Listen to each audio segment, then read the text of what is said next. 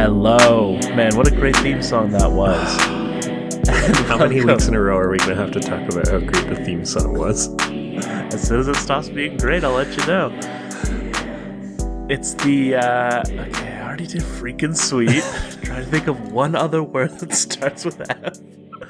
It's the fan. Have we done fantastic? Yes. We must have. For the fourth episode. I- Oh, the problem is there's so many letters that there's so many numbers that start with F.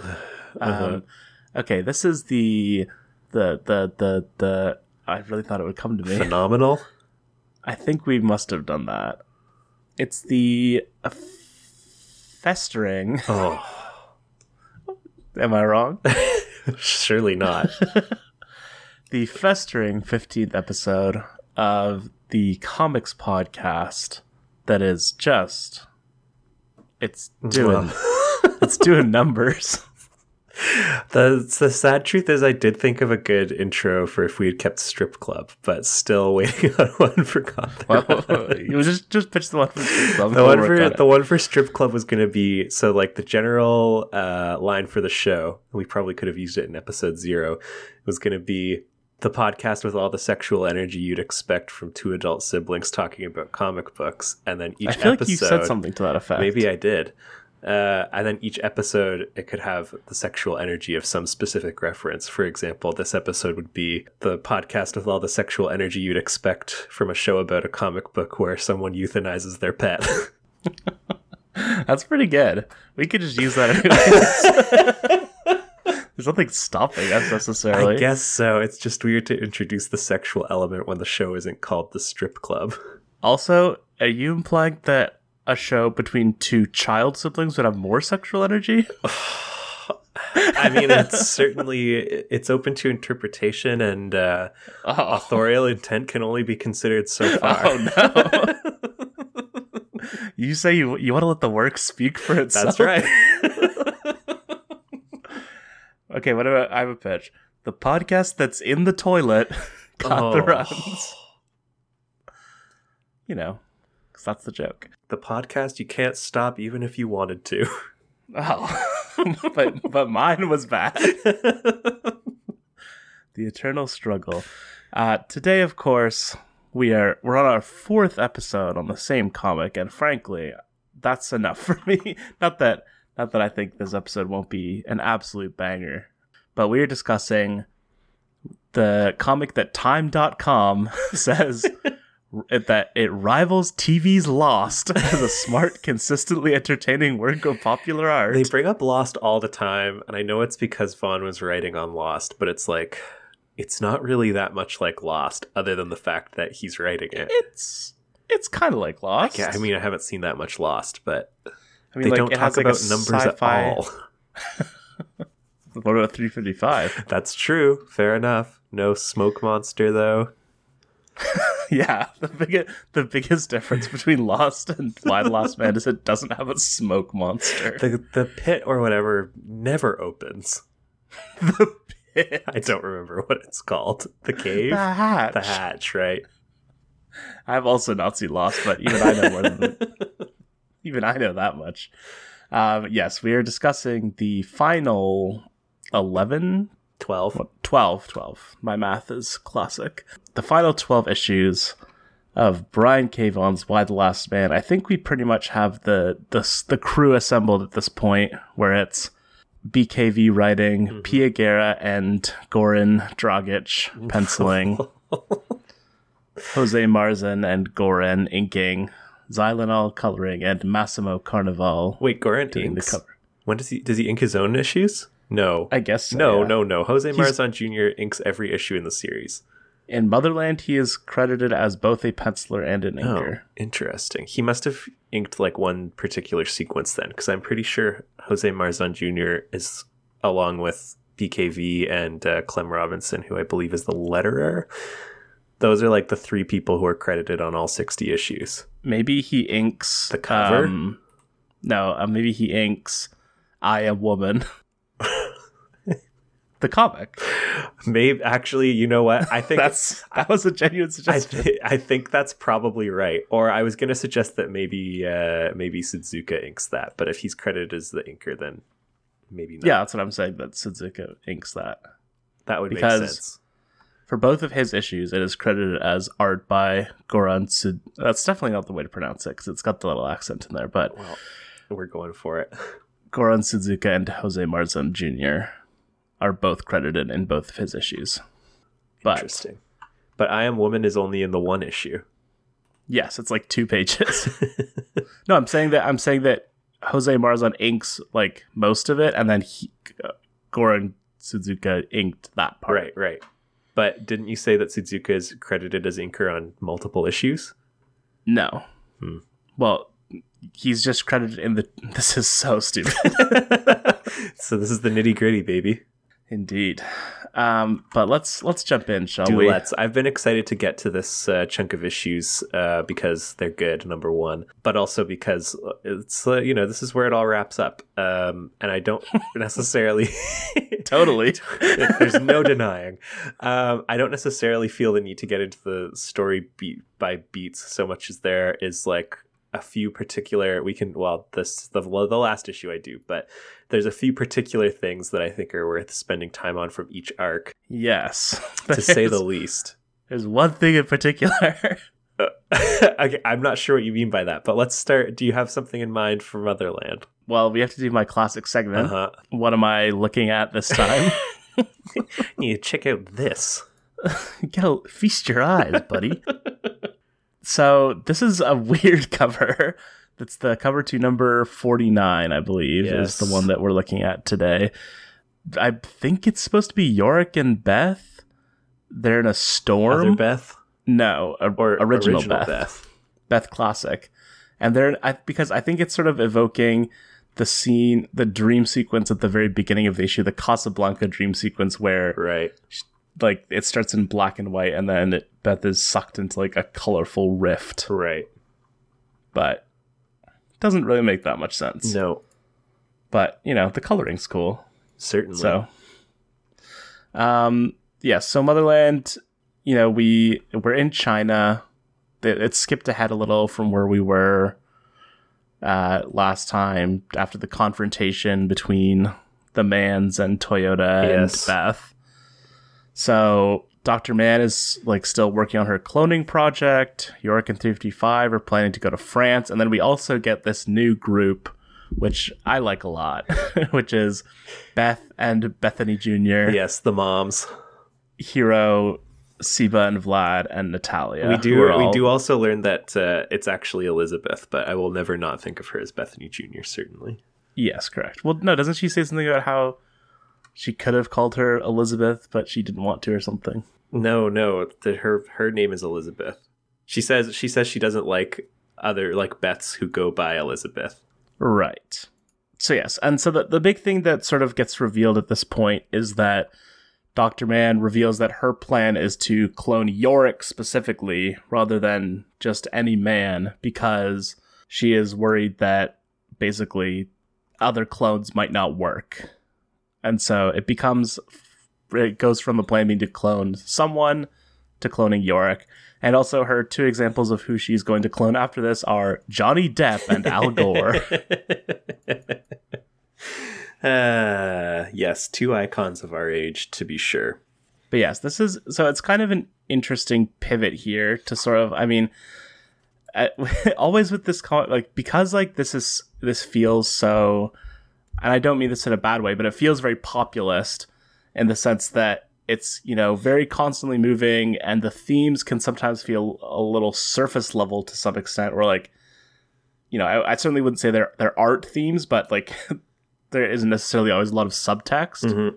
so I was sort of trying to interpret like what this sort of means for Yorick that she is planning to clone him because I mean obviously Yorick's insecurities have been a big part of the book and his sort of fear of his own lack of masculinity and lack of other important traits. Yeah, I don't know if it's necessarily thematically uh, that it's like so so essential as it is kind of part of the machinery of the story insofar as like it makes sense that he would be the one who gets cloned because he's the one who they already know like jives with the whatever it is uh that is transferred from ampersand.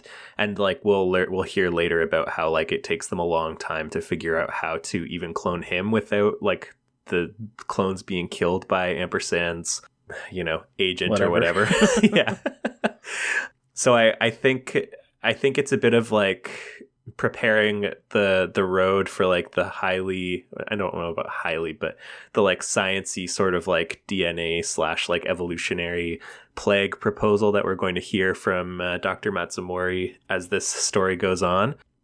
And like yeah you know it ties into those those themes about like he can't believe he's like the last man so obviously it's also going to be somewhat you know troubling for him to consider that he will also be like the template for all or or like most men until they can sort of get things figured out and stabilized Yeah, absolutely. Like yes, I think I think a lot of this and a lot of the conclusion sort of goes back to Yorick's maybe not self-hatred exactly, but his sort of insecurity and insecurity in his masculinity and things like that.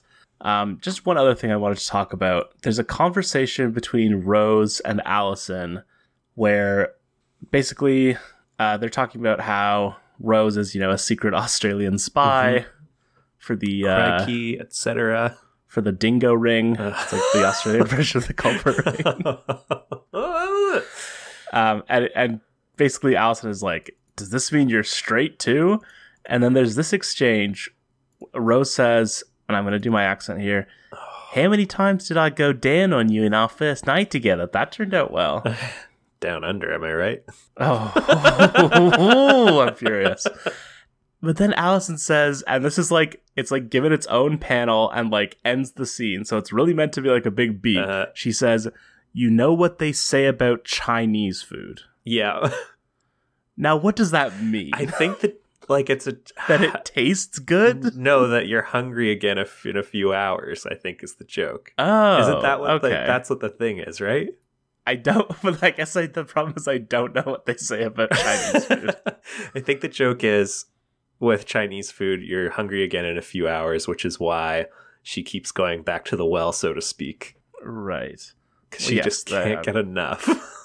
Okay, you you really don't need to go into detail here. Interesting. Yes, apparently this is a thing. Why do you feel hungry after eating Chinese food? Huh. As as dim sum connoisseurs, we certainly have experience with this. But also, I feel like I have more experience with just like laying on the couch and moaning Yeah, in but agony after eating Don't like I. I It's always true, would I- eat again at like three o'clock, and like I have strong memories of dad starting to like scavenge in the fridge also at about like three o'clock after we would have Well, dim sum for lunch. play. Certainly. But yes, so thank you for clarifying that for me. Um, another just a cover thing I wanted to point out. Issue fifty has one of my favorite covers of the series, which is the the male, the female, and the monkey arms forming the Y. Yes, lots of there's. I think every issue after forty nine has a Y in it somewhere. I will we'll we'll check in on that actually. So then we get into the group gets kidnapped by the two doctors Matsumori. Um, Yes. Well, we like- we also learn here that uh, not learn, but um, like Doctor Mann has been seen bleeding profusely previously Oh, as yes, a yes, side yes. effect of uh, of giving birth to her own clone prematurely, uh, and it's it's accelerating, seemingly. Yes, which is kind of pretty quickly thrown out because we find out after the fact that it's basically pretty much what you would think that the the clone side effects have given her these like tumors Yeah. and her mother performs a hysterectomy or something to that Yeah. effect on her. So yes, so they get kidnapped by the two by, by Toyota, who is revealed to be working with both doctors Matsumori Well, she's uh, Um, like she's really only working with like Papa Matsumori, Yes, but there, but She's- Mama Matsumori is also working. right? But is- like under duress. Yes, and then we sort of we we start to get into some quote unquote answers about the nature of the plague. This is skipping ahead Well, a little hold on, bit. hold on. Let's let's pause first. okay, then you do it. Did you see the revelation of Papa Matsumori coming? I so that's the thing is we talked about this last episode where it was like, oh, like they sort of allude to Doctor M, and it's like, is it the female or the female Doctor Matsumori or the male Doctor Matsumori or, or, is it Dr. Ming? Ming. Yeah, there's lots Yes. of Dr. M's floating around. But when I when I read it, I always read it as Toyota is working for the male Dr. Matsumori, Allison's father. Right. And so like it and so it wasn't it didn't even feel like I was like, oh, like this is clearly meant to be a reveal. But like it's so it's always left so intentionally vague that like I don't think any any of the three of them would have surprised me. Like if it was Dr. Ming, I wouldn't be like, whoa, it was Dr. Ming the whole time. I'd just be like, oh, okay. So it didn't really it didn't come across as a reveal to me. Right. no. So you you thought like basically from the beginning that Dr. M was always male Dr. Matsumori. That was my assumption. As and I, I hadn't even considered Dr. Ming as a possibility until you brought it up in our last episode. Hmm. Yes, I, I have of course read it before, so I was not surprised. But I believe I was surprised the first time I read it. And not not like Ooh! but like was like, what the there's another man. It's just that Dr. Ming is so infrequently mentioned. Well, yeah, That, she's like, introduced even- kind of late and and is always in kind of like a backseat role to Dr. Matsumori. Yes. And at this point like we've we do have I mean we have Vlad who is not exactly a character but is sort of like the evidence that other men can exist. Yeah, but he's uh, that was after like a long sort of like C plot about getting him inoculated before he could leave the hot suite. Yes, but also like knowing that it's like, well, he's like the doctor of this stuff. So I never believed like it's impossible for him to have survived. Like I was, uh, it always felt like if anyone was to have survived, it would be him. Right. And of course my favorite hot sweet is cinnamon hearts. Don't know about you, but Um. Okay, hot chocolate, I guess. Oh yeah, that's good. I was thinking Everyone's a winner. spicy, but Wait, wait, did we talk about? Did we talk about hot chocolate's you sexy thing in a previous episode? I don't think so. I'm almost certain we did. Wait, Maybe- the, maybe there's the some artist reference to- behind you sexy thing is Yeah. hot chocolate.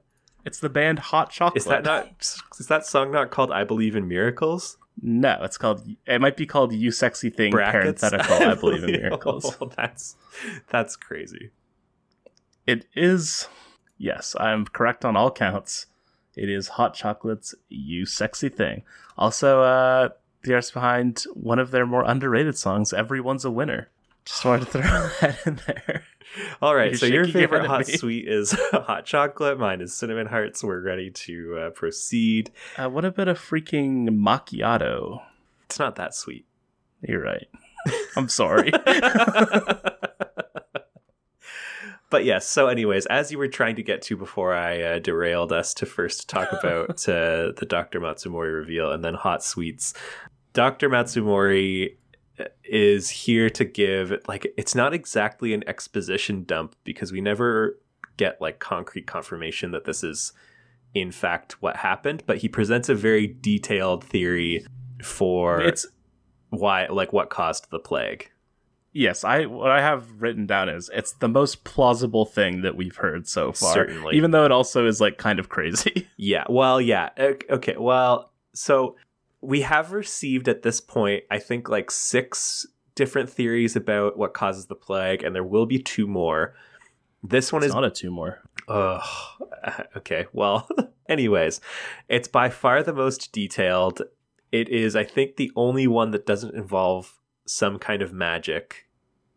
Oh, no, no, that's or not true supernatural force. the the we will also hear Alter's like half uttered uh, explanation about uh, a like chemical attack that was being developed for China, oh right. which is also scientific, but it's the only one that doesn't involve some sort of supernatural explanation and also explains how it could happen like almost instantaneously worldwide. Like I don't think a chemical attack on China explains why every man in the world died at like light speed. right. Uh, yeah. So basically, the and and like we say, it's not supernatural, but it's also Well, yeah, it is, is- it a little supernatural. It is a little supernatural insofar as like as acknowledged in the book, the science that it's based on is like famously garbage. Oh, you you think the idea of like a a global biological field is no, no. I'm talking. I'm talking about like the. um He uses like a term for it, but Oh, like the na- yeah morphic resonance. yeah, the morphic resonance between a, a species. yeah, which is basically the force. Yeah, basically. But I think you know, obviously, there's not going to be a satisfying explanation because there, you know, nothing has ever wiped out all male life on Earth or shown the potential to do so instantaneously. Yeah, and I I think like it ultimately a like it doesn't matter, and that's Check never Beth over here. and that's never been what the book has been about. And then we get a lampshading of it later, which I think is what you're alluding to, right? Is like, is it Beth that says Oh yeah, when Beth like looks down the barrel of the camera and says, "It Yeah. doesn't matter what caused the plague," although Yorick rejects that uh, line of thinking.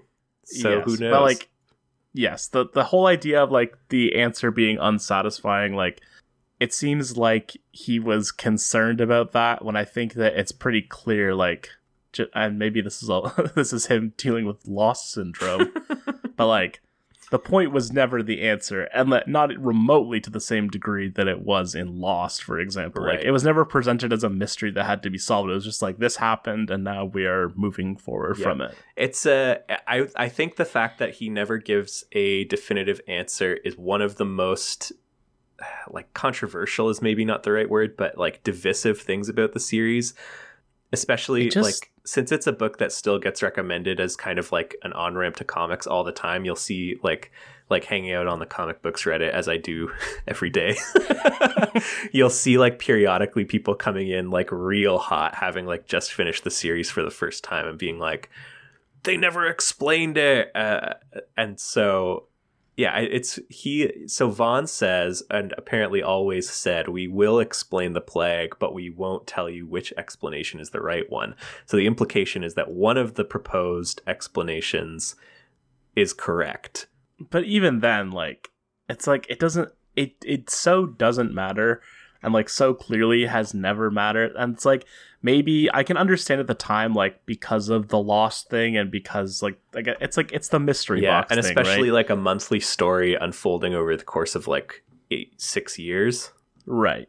But it's just it was just so obvious to me from the beginning that it's like there's n- like like basically that there was never going to be a satisfying answer. And like that was not what the book was trying to explore really remotely. Like it's far more interested in what like how people are responding to the plague Right. and like how they are going to like sort of bring themselves out of the plague than it is about how the plague happened Yes. which again ultimately even in the world of the comic does not matter Yeah. like it's like a it it is almost there solely to be like a driving plot point rather than something that is actually something that is like an in, going to get an interesting answer yeah Yeah, and and pretty pretty early on, it becomes less about that and more about the cloning element of it. right it's it's less about what caused the plague and more about how are we going to like repopulate um Yeah. vaughan wrote a script for a movie in 2010 uh, in which he attempted to do like a single movie adaptation. And in that script, he explicitly says that the correct explanation is the uh, attempt, the chemical attack on China. Hmm, that's interesting. I mean, again, like it's like I can't like I can't really feel too strongly about one over the other. It's just like, oh, okay, Yeah, I think I think that's kind of a boring answer that also doesn't explain why Yorick or Dr. Matsumori survived other than like it the like he accidentally like developed a cure for or a, a like inoculation against this chemical agent yeah. intending to do that- something totally unrelated. and the fact that the cloning then like doesn't factor into it at all, Yeah. I think, is less interesting. But yeah, I mean, Yeah, I think I think that he may have decided on that as a simpler explanation for the purposes of like getting everything into one movie, but as far as the comic Yeah. goes, I have a hard time taking any of the explanations other than the one that uh, Dr. Matsumori offers very seriously. yeah, and don't they do that in The Walking Dead as well, where Oh yeah, they never the reveal never really tries to explain it, and then the the TV show like goes to great lengths to sort of like try and explain it or offer so I think explanations for it. Fear the Walking Dead is like about how it happened. But yeah, in the Walking Dead comic, which admittedly I have not finished the last like probably 50 issues of or, or like 30 issues of, but they never it never even comes up. Like it wasn't something I even thought about until I like read something where they were like, and you know, they never explain what caused the zombie apocalypse. And I was like, well, yeah, I guess, but who cares? like yeah, exactly. Also, I always forget that The Walking Dead is still on the air. It is? Yes. It is season 11 is premiering on August 22nd, 2021 and will be 24 episodes over 2 years and that will end the show. Well, the with with a spin-off series involving the characters of Daryl and Carol that will start airing in 2023. Like didn't that show start in like 2010? something like that. I don't know. The comic is also like 50 issues too long, so it makes sense that the TV show would be like 50 episodes too long. that that the show might be a hundred. the show might, it's currently so it's gonna have like 180 episodes by the time it's done. I, so it might be more like 150 episodes too long. that is wild. Yeah, The Walking Dead. I mean, good for it. Truly, get that bag, Robert Kirkman. Congratulations to you. Enjoy your seventh season of Fear the Walking Dead. Invincible going strong. Finally got good this week, as I mentioned to you. Uh, we'll, of course, leave the timing of this recording vague Yes. so that people will have to guess which episode I'm talking about. Oh, and I'll and I'll leave it vague that I might be getting a COVID vaccine soon. At last.wav. oh, um, yes, and also just another thing is uh, that alt we get the a scene with Alter where we get our answer about the photograph that we discussed last Oh, yeah. episode of Well, the two okay, armies so fighting. it's still confusing though because we get yes, we makes get no one, sense. one scene where she's confronted by one of her uh, subordinates who's like, "I worked in counterintelligence. This photo has been doctored. I can tell." And and Alter is like basically like ends justify the means. Blah blah blah. Same thing she'll say about when she's confronted about burning down a synagogue to uh, make the Israelis think that like hate crimes are being committed in France. But then later on, she will say, actually, it wasn't doctored. It just was that they weren't fighting over Yorick. They were just fighting about like the same things that people have always fought about.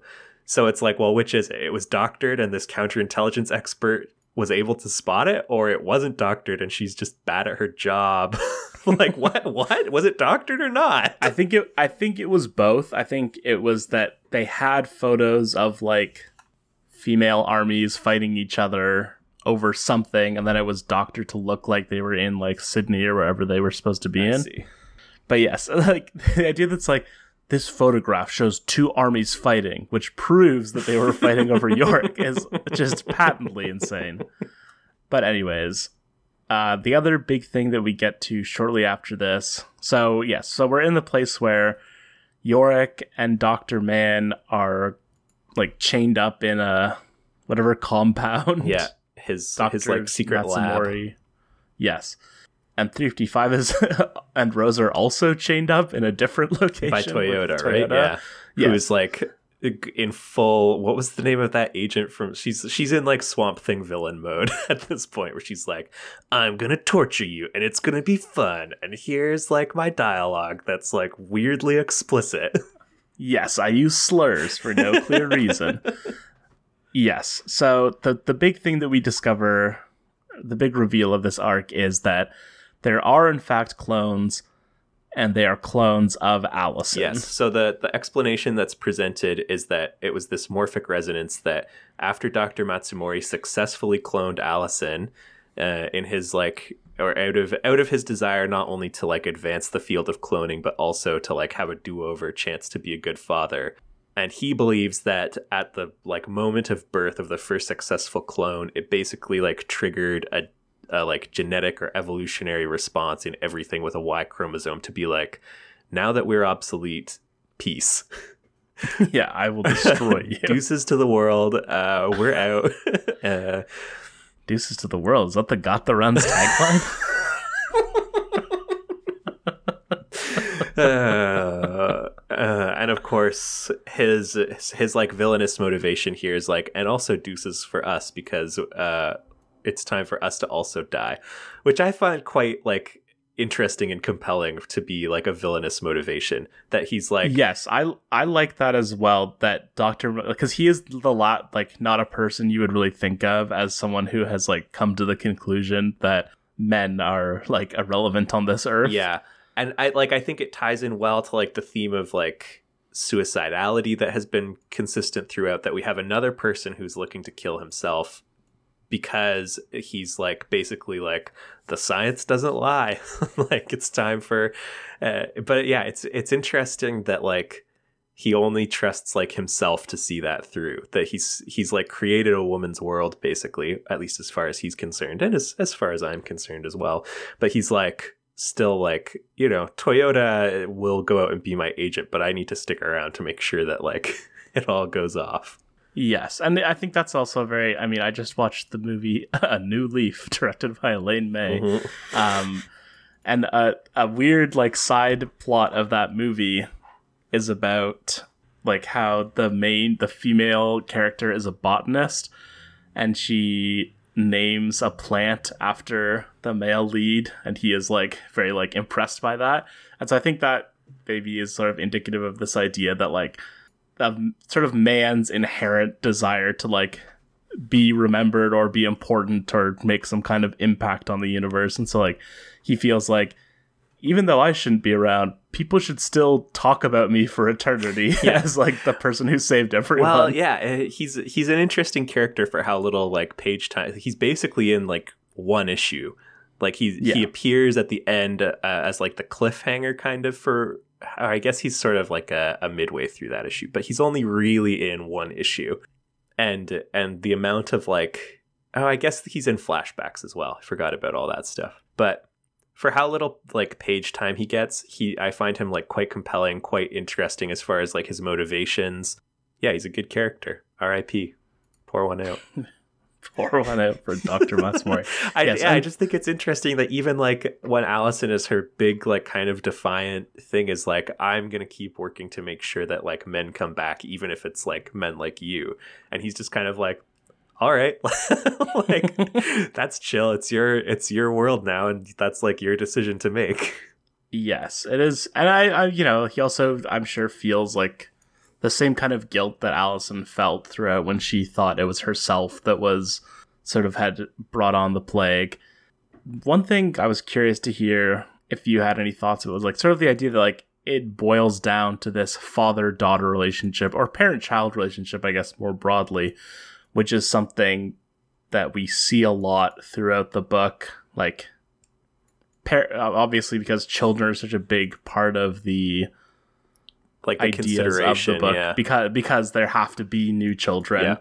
Um, but then also like you know York's relationship with his mother yeah. and 355 being an orphan, and so so what do you think about sort of this idea that it, it boils down to this father daughter relationship as well? I like it thematically, although what I really hate is in the last issue that like terrible look for Yorick that he basically is like, and of course Dr. Matsumori is the reason that Allison was a genius. And so now that he's dead, like, sorry kids, sorry sorry all the Allison clones, you're never gonna be as smart as her because Dr. Matsumori, like I yeah, I I don't necessarily like that ultimately uh, like Allison's accomplishments are basically like credited to Dr. Matsumori's like toxic influence in her life not crazy yes, about that. I, you know, like he obviously, I don't think he was intending that. Like, I think he was sort of like almost implying it as like an empowering thing. Like it like gave you like it showed you how powerful you well, yeah, were. It, it like, totally was intended to be that, but it's still it's it's I know, it doesn't deeply come, it's deeply lame. It like totally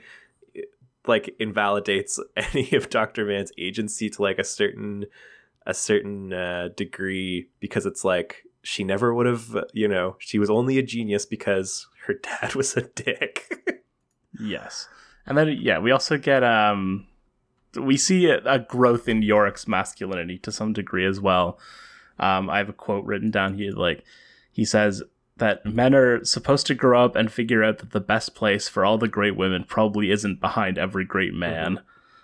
Mm-hmm. Um, which is interesting because I don't think that was necessarily even what he was originally setting out to write about, but I think he sort of realized probably relatively early on that like this book can't just be about a man's like perspective. Mhm.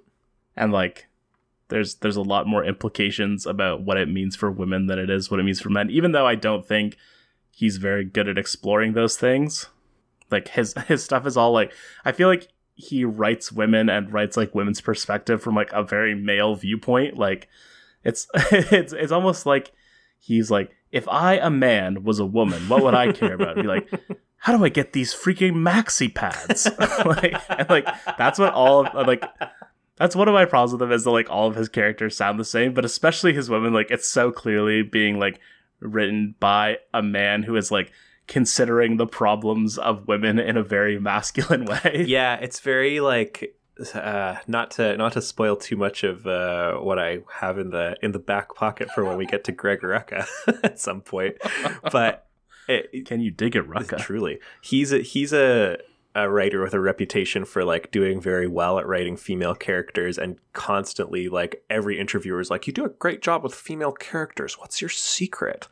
Um and and i read a, I've, or i have read a bunch of interviews with him where he's basically like there's like a frequently repeated advice that to write a good female character you should like a man should be like just pretend like they're a man but with tits. And and basically he's like and that's like terrible advice because like women are not men and it's not enough to just simply like it, there's more to giving a woman depth as a character than treating her like a man because there's like femininity is part of who someone is as a woman yeah it's it's the same as it's the same as like colorblind that like everyone's talking about how like oh it should be colorblind. Like it shouldn't matter whether a character like what race a character is when it's like well if you're going to give someone an attribute that is like very core to their identity then it's probably going to affect who the character is in some Right. way. And so i feel like like vaughan at this point at least kind of is coming from the school of like the key to writing a good character is to write her like i would write a man and i think that's especially like toyota it has like that big time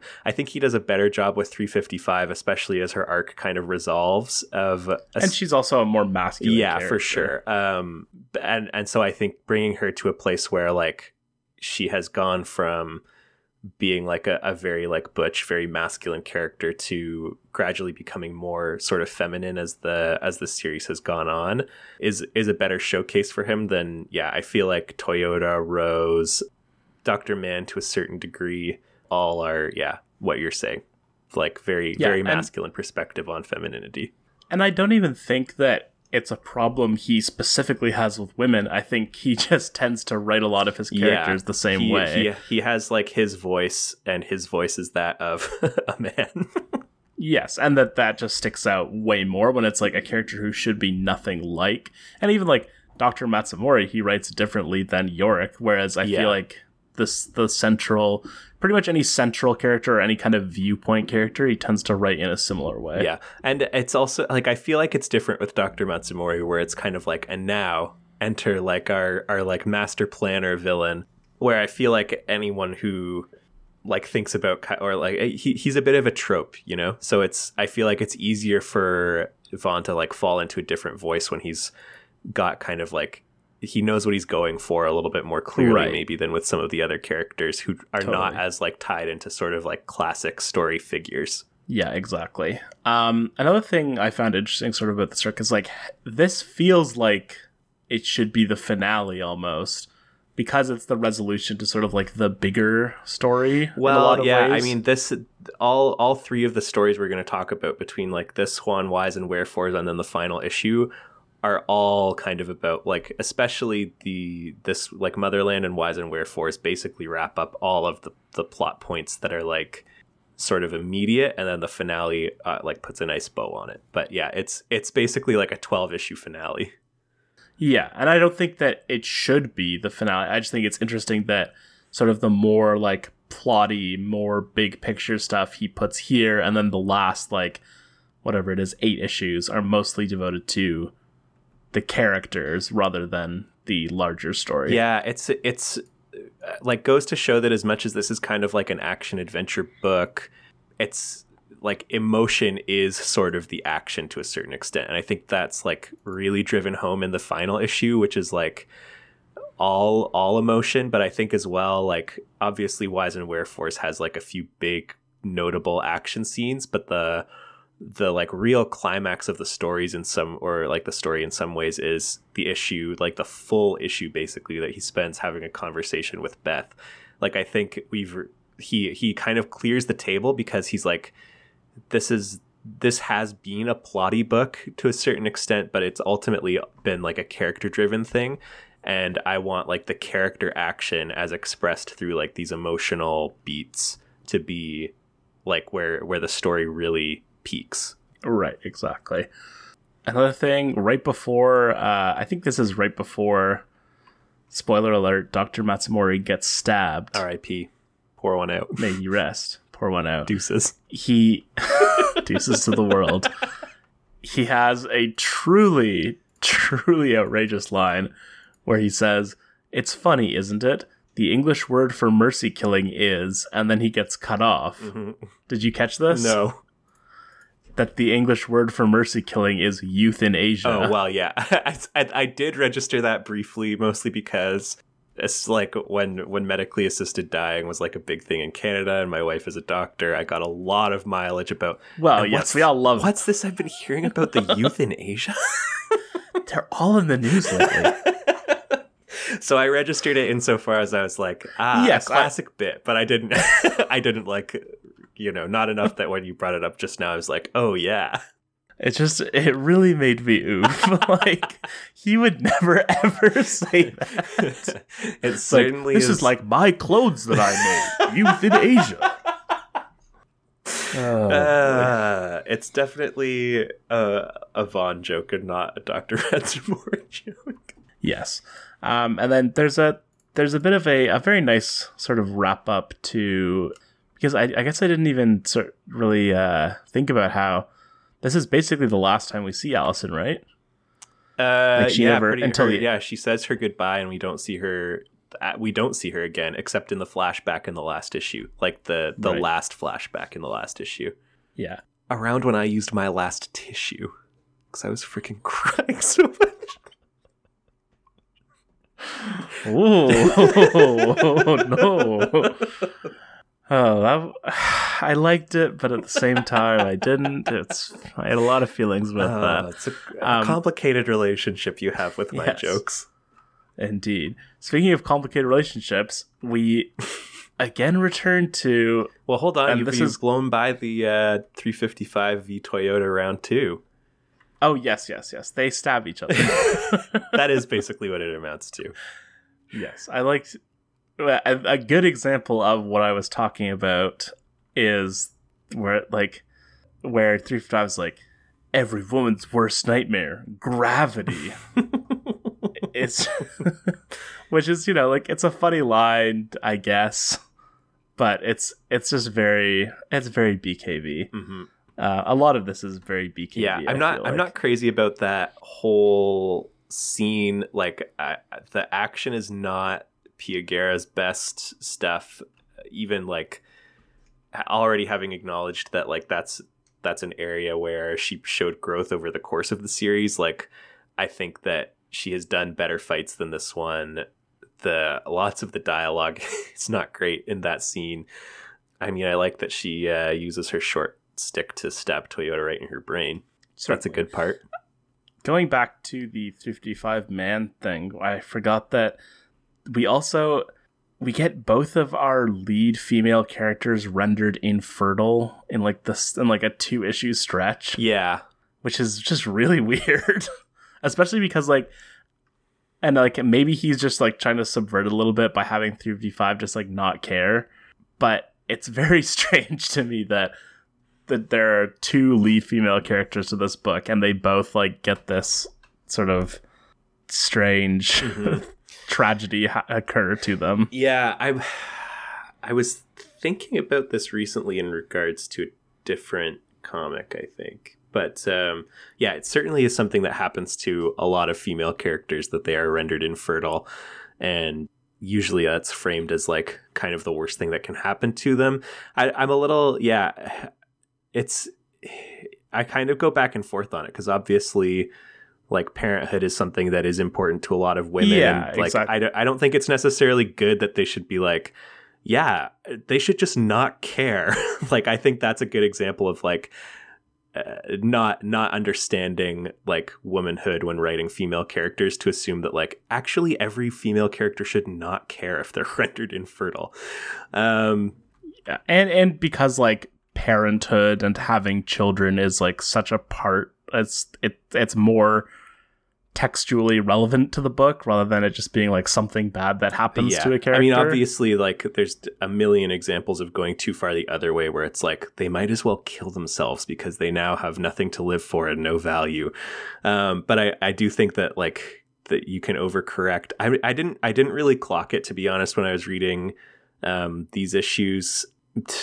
But but yeah, I th- I guess it's it's all like kind of tying, especially in this issue or this this storyline, which again is called Motherland and is very much about parental relationships. Like it kind of it kind of ties in, but I couldn't say beyond that that I'm like, oh, thematically it makes sense that I mean, for Allison was probably infertile anyways. Like she she obviously She like weird. janked up her reproductive organs with whatever happened with the cloning.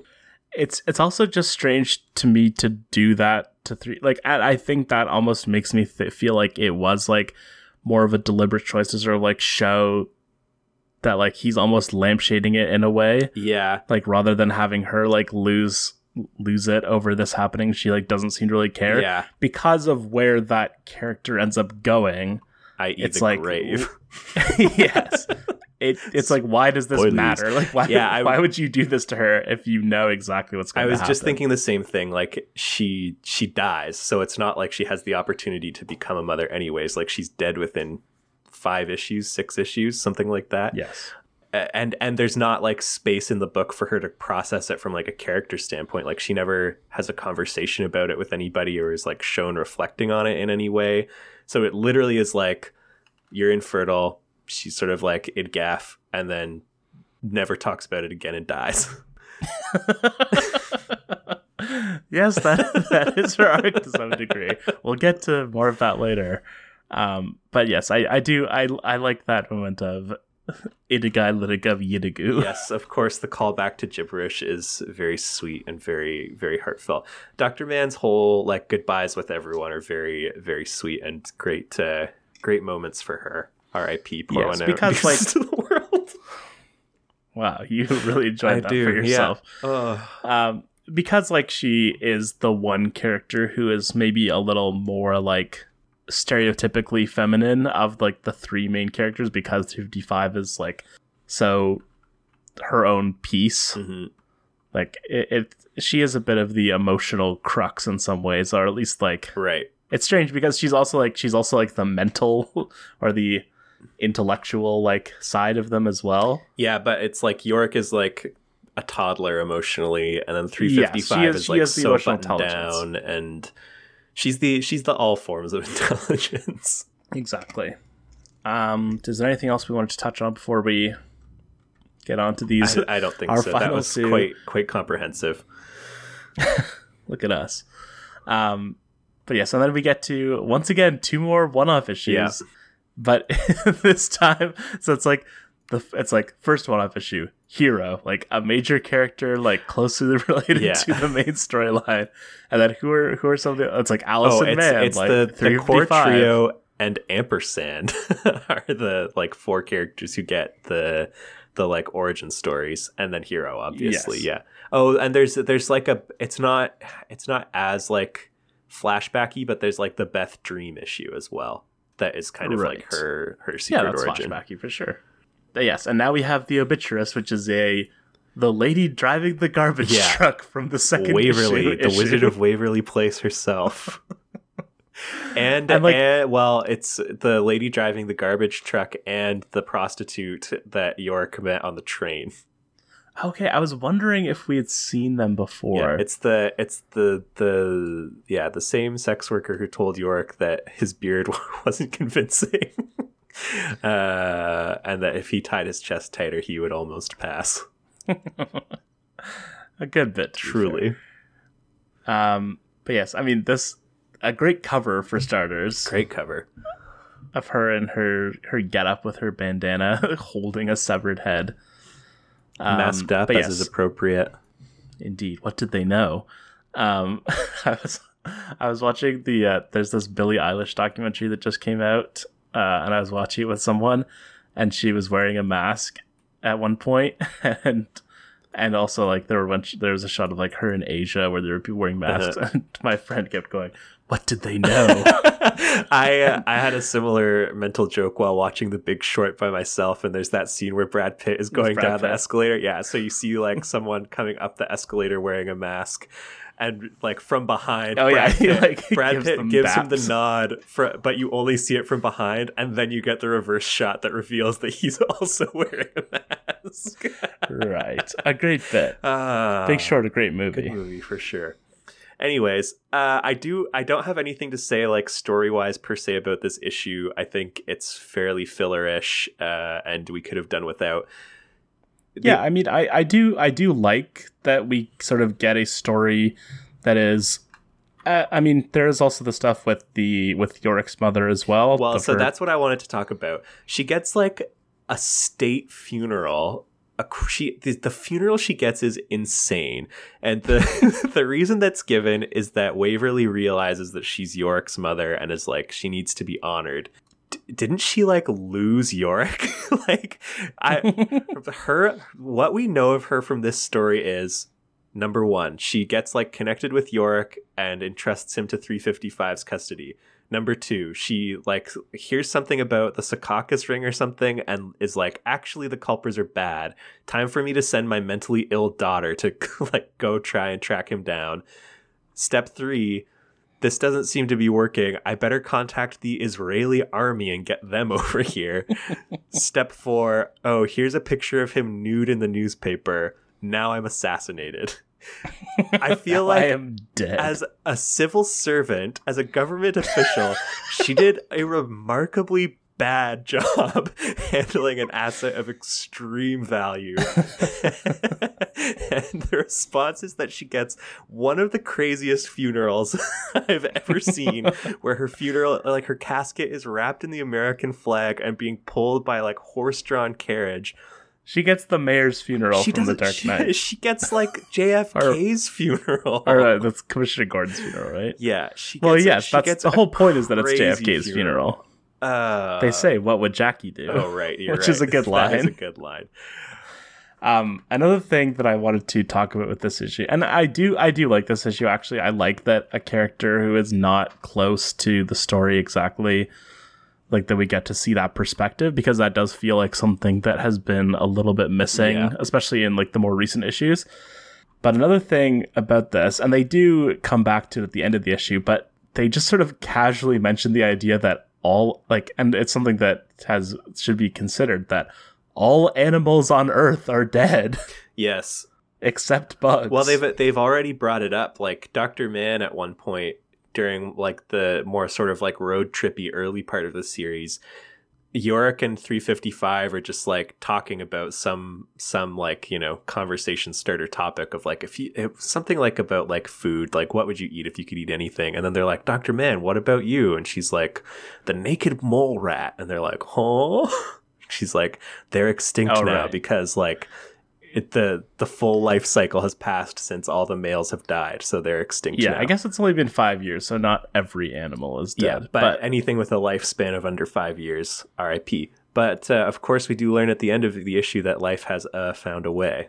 yes, and we I like that we don't really get an explanation of this. That they're just they're just young rats that are indicative of the world somehow adapting Yeah, and it seems like a direct counterpoint to Dr. Matsumori being like, the earth has spoken and like no more men to to have it be like actually like voila like naturally reoccurring um un, like unclear how but reproduction happening in a species that's supposed to be extinct.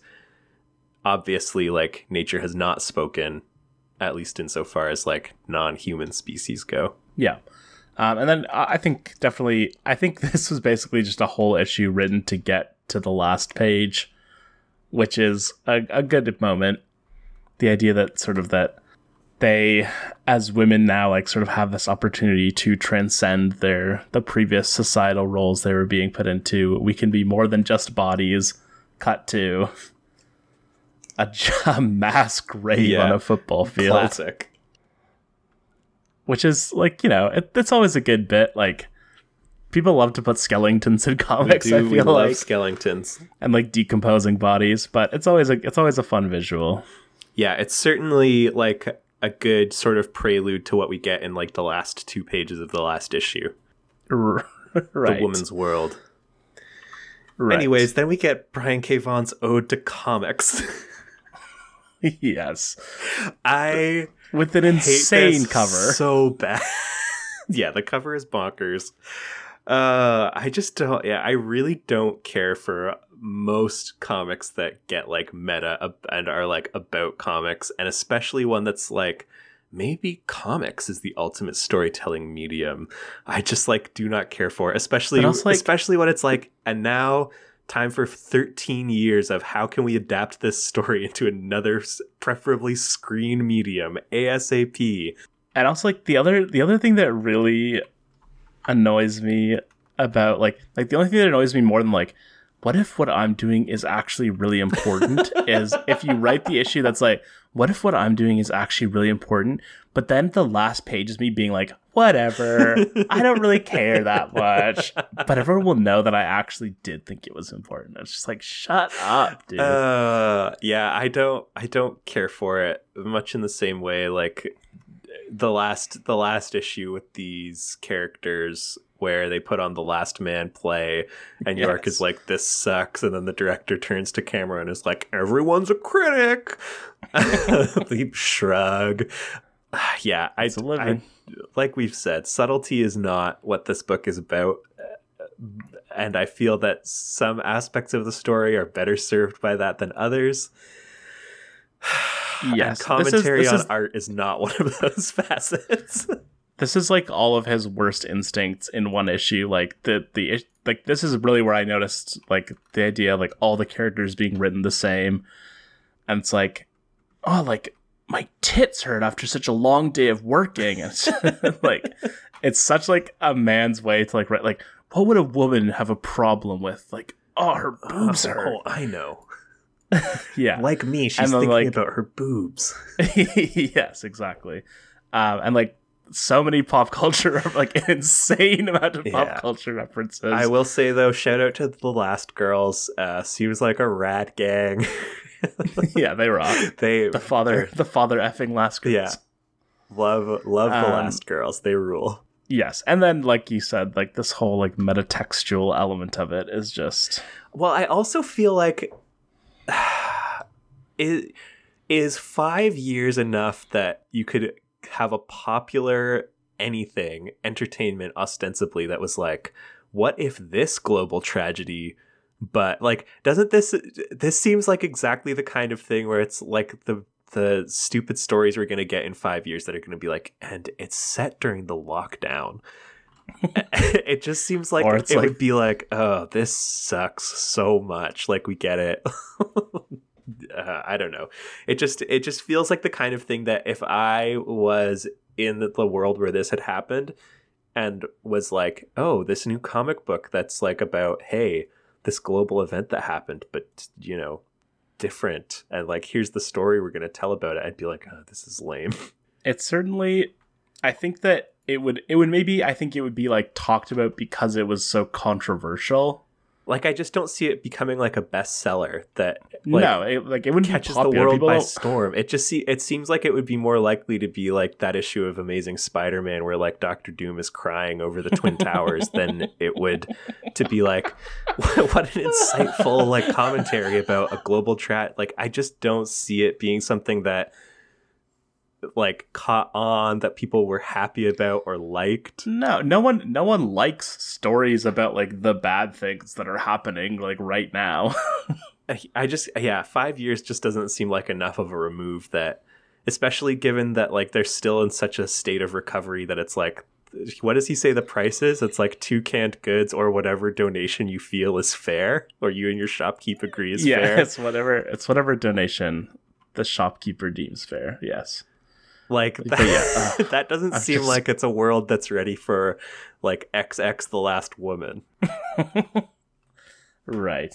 Uh yes, there's there's just so much here. Like uh, just imagining imagining a world where two people have the conversation that starts with what did Woody Allen say about LA?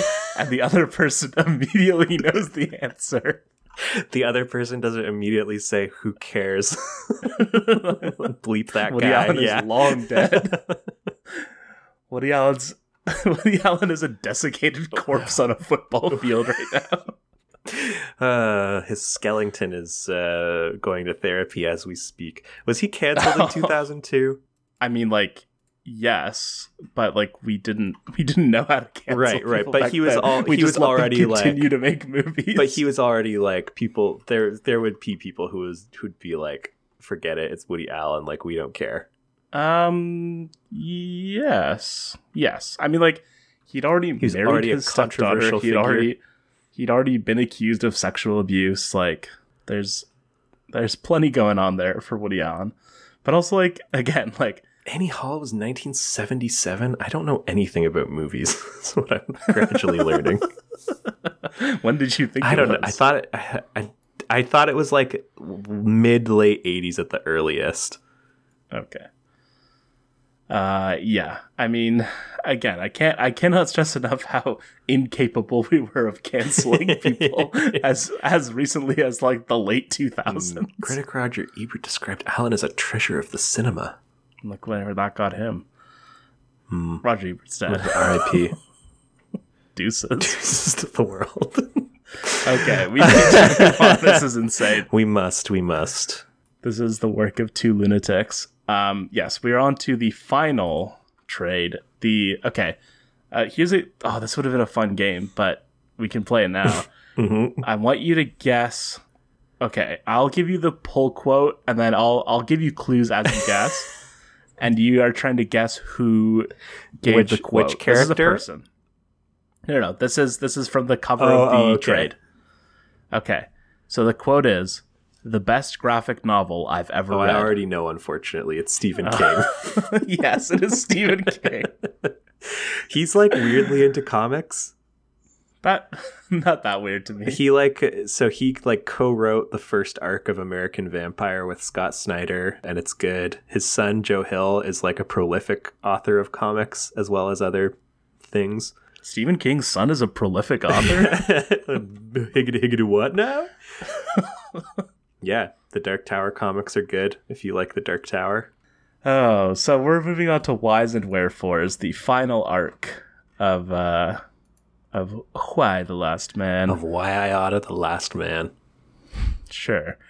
Um, so after we see Lennon's corpse real Yeah, quick, weird, weird thing. just a, just a fun little. I do like that they bring back the lighter though, and allude to other times that the lighter has been a factor. Yes, that's all very good. Um, we also I forgot about this weird Yorick dream sequence. Yeah, okay. So I want to talk about dreams in this book, like generally, because I so I finished the this reading earlier than I normally would, like relative to the record, and have done pretty much nothing during my like runs this week except like ruminate on the meaning of dreams in this comic book, and I cannot figure I can't figure it out. He has like so many of the characters have these portentous dreams, but Mhm. like not that actually predict anything. Like nothing is shown in the dreams that actually happens. But No, well, I, you I- know, it's I- certainly a manifestation of their their fears and their their wants. Like so for York, like so this dream, it's like he well, first he starts wearing his gas mask, which is probably indicative of something in and of itself. yeah, the gas mask is certainly rich imagery. and then we see like BDSM gear 355 akin to safe word Mm-hmm. with the other Culper Ring agent and so like and it seems like it's like alluding towards a sexual encounter but then his 355 as his subconscious is telling him that he will die if he comes for Beth and we see like rotting corpses yeah, so that's Beth. that's the like recurring thing that is in all of his dreams. Uh, is that if he finds Beth, he'll die. and Beth like also dreams about him dying and ampersand also dreams about like having to protect him from from death Yeah. Well, certainly. I mean, it makes sense why death would be on his mind. yeah certainly but I, ju- I just i guess i don't get like what the connection to beth is Um, and maybe this is something that Beth uh, touches on when they have their sort of in-depth conversation. The idea that Yorick knows sort of what is to come in terms of his and Beth's relationship, but is sort of in denial about it to some extent. So maybe the appearance of Beth as like this corpse is sort of a symbol of their relationship being de- a dead a dead man walking, so to speak. yeah Am I getting anywhere I, with this? I guess like yeah it could it could be alluding to that or like maybe the the sense that like the reason that he has like gone on living ostensibly is to like find Beth but at like at some level knows that if he finds her his like the relationship and the thing that has been like his driving force at least as Yeah. far as what he has like told himself for 5 years is gone Yeah, he's chasing something which is already dead. RIP deuces to the world This is not. this is not good. But yeah, so uh, pretty quickly we all end up in Paris. yeah Um, so the Israelis are here. desecrating Yorick and synagogues. a, a wild little plot note that Alter has burned a synagogue to the ground and framed anti-Semites for it in, order France? to Question mark? Yeah, I don't. yes in Paris What is the purpose of that? in order to rally her troops. I guess that they're like, he can't like we, we have to get him because the rest of the world burns synagogues. I guess. I'm I'm and also is it it's in the previous issue also or in one of the previous issues that we see beth in paris looking for him or is that not till later no, that is that is in one of the previous issues. I think it's at the end of uh like the motherland no no it's at the end of um Kimono Dragons I think. oh really I think No, or, or it- no, it's no, paper recent dolls, paper dolls. It no, it's No, it's, it's more recent. That, where you see her in the rain doing her like vous avez vu Avez-vous cette seen- home. no it was definitely in the chunk of issues i read for this episode? I don't think that's true.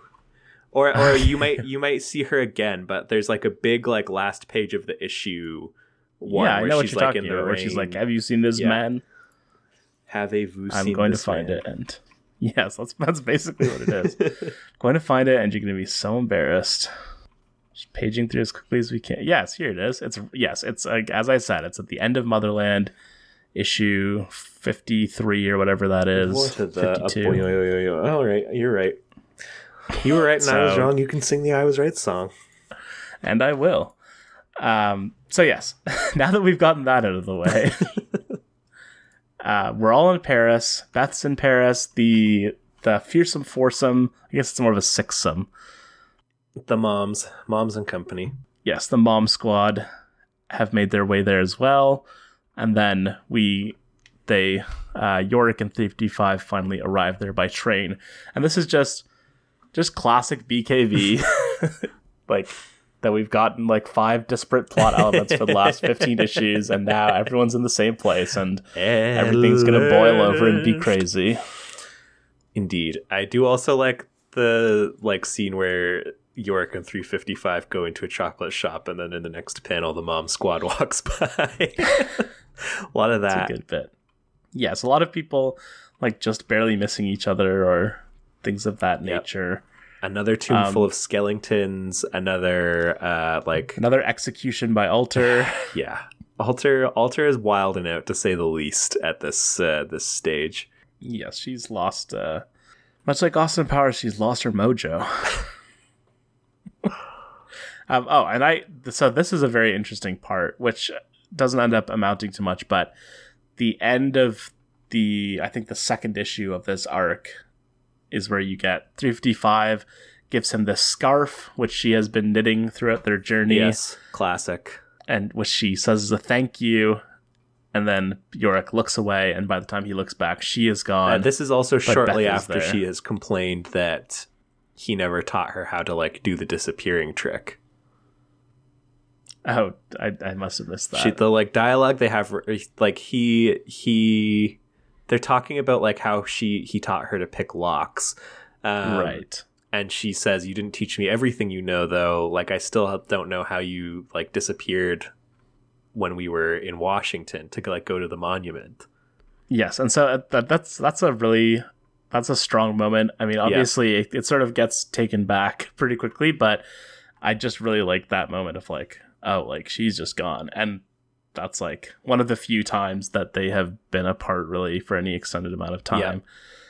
Um, and then we get the Beth reunion at the same time, which is, you know, romantic. Yeah, we get the full the full issue basically of uh, reunion between the two of them, uh, which of course is uh, emotionally wrought. Uh, apparently, Yorick Fraught. Yorick has had sex one time in five years, but apparently has gotten good, according to Beth. Well, I I would imagine it's more Beth not having Well, had sex in 5 Let's years. recall once again that her nickname in Australia was Bangin' Beth DeVille.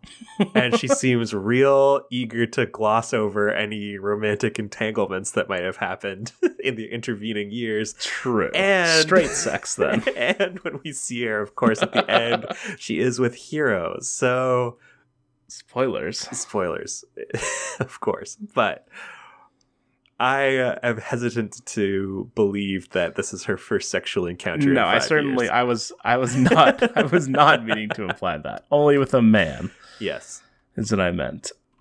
So yeah, so they like you said, they have this whole conversation where at first they're sort of uh rekindling, but then Beth sort of breaks down because of this reveal, which I think it's not a reveal exactly. Like it's it it's it's certainly I thought of it as a possibility at the very least that Beth reveals she was going to break up with Yorick. She was actively breaking it up with Yorick when Yes. uh, all of the phones went out at the exact same instant that the plague struck. a thing that is still confusing and weird. Yes, that's well, you know, the satellites probably crashed or something.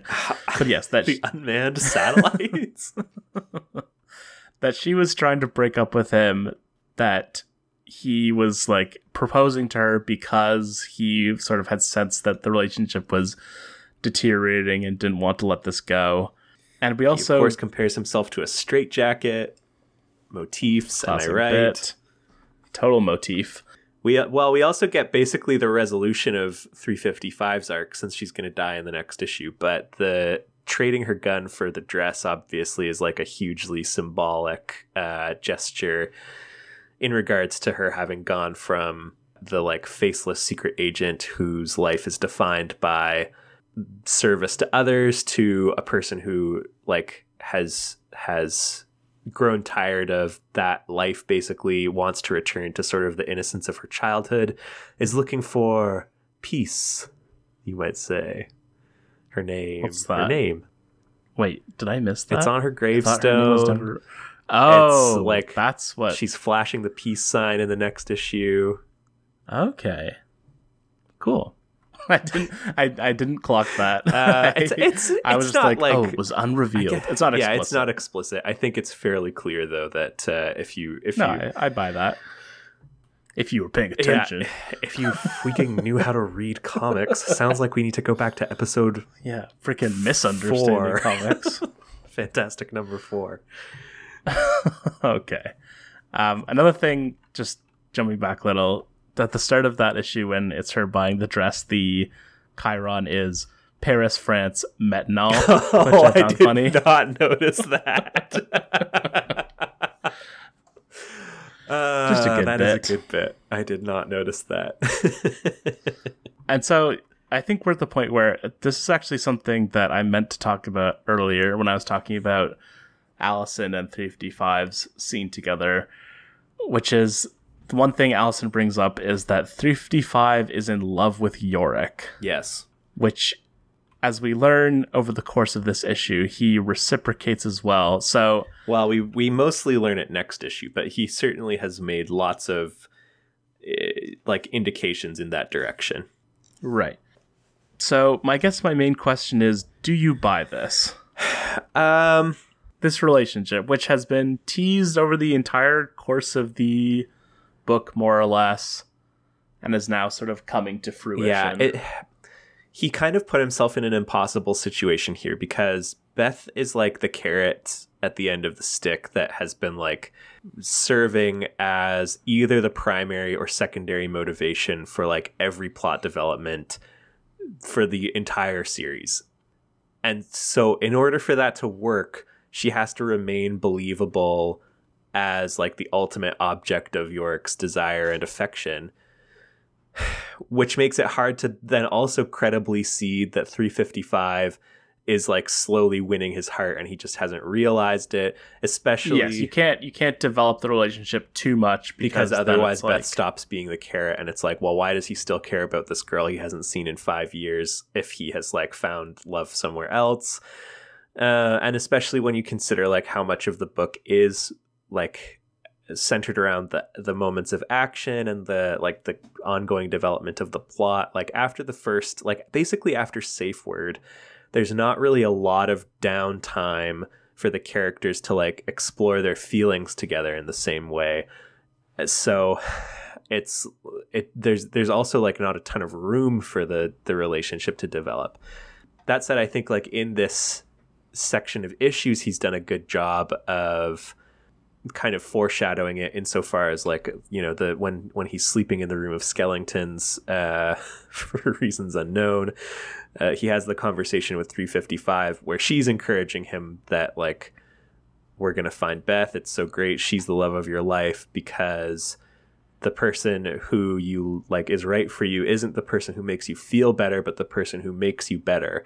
And then the sort of emotional climax of this issue is his realization that he he is now the person that Beth wants him to be because 355 made him better. Not not because the like quest for Beth is what made him better but because of his association with her. Yeah i and it's like i i buy all of that but then i they they really just seem like really really into, good friends is the problem. Yeah, exactly. the problem is then jumping into them that meaning that they have a romantic connection with each other. Like the like yes, the person you love should do that. That makes sense, but also like the person you love isn't the only person that can like encourage you to be a better person. And like I can sort of like if you squint, you can sort of see their compatibility because like they're sort of like an odd couple thing. Like mm-hmm. he is a lot more like funny and silly and she sort of needs that because like she has been deprived of that so much. But I really can't buy like that this journey has like led them to fall in love with each other. And I really can't buy that what is ends up being sort of the emotional climax of this issue, which is that Yorick reveals from the end of Safe Word what he saw, like this this light at the end of the tunnel that yeah, that's encouraged him to keep on living, and that it was three fifty five. Like that just it doesn't make any sense. Yeah, that's the part I fully do not buy, especially like that that should have been a, another thing that we just never found out what it was. I think I would agree because yeah i yeah i agree it doesn't it doesn't make sense that the thing that he was holding on to to stay alive this that like convinced him that it wasn't worth killing himself was 355 the way that like the their relationship unfolds from that point on i mean i guess he says like i've been lying to myself or like denying it or you know yeah but i just feel like if it was a profound enough revelation to convince you to give up on your like death wish shouldn't it have been a profound enough revelation that you don't then immediately be like, but it was probably nothing. Yeah, like they did like and it's like that happened, but then he like went back to convincing himself that Beth was actually like the reason behind it all. Like and it's just like I knew I wanted to what he says is I knew I wanted to keep living in any world that you were a part of. It's like really? Like she's great. like she's Shout out to you know she saved your life. She's a She great rules. person. She's extremely capable. But it's like this is like the person your whole world revolves around. Really? Like Yeah, it, like I said, they just seem like really, really good friends. Like people who would have a close platonic relationship for the rest of their lives. yeah, do. like they have had the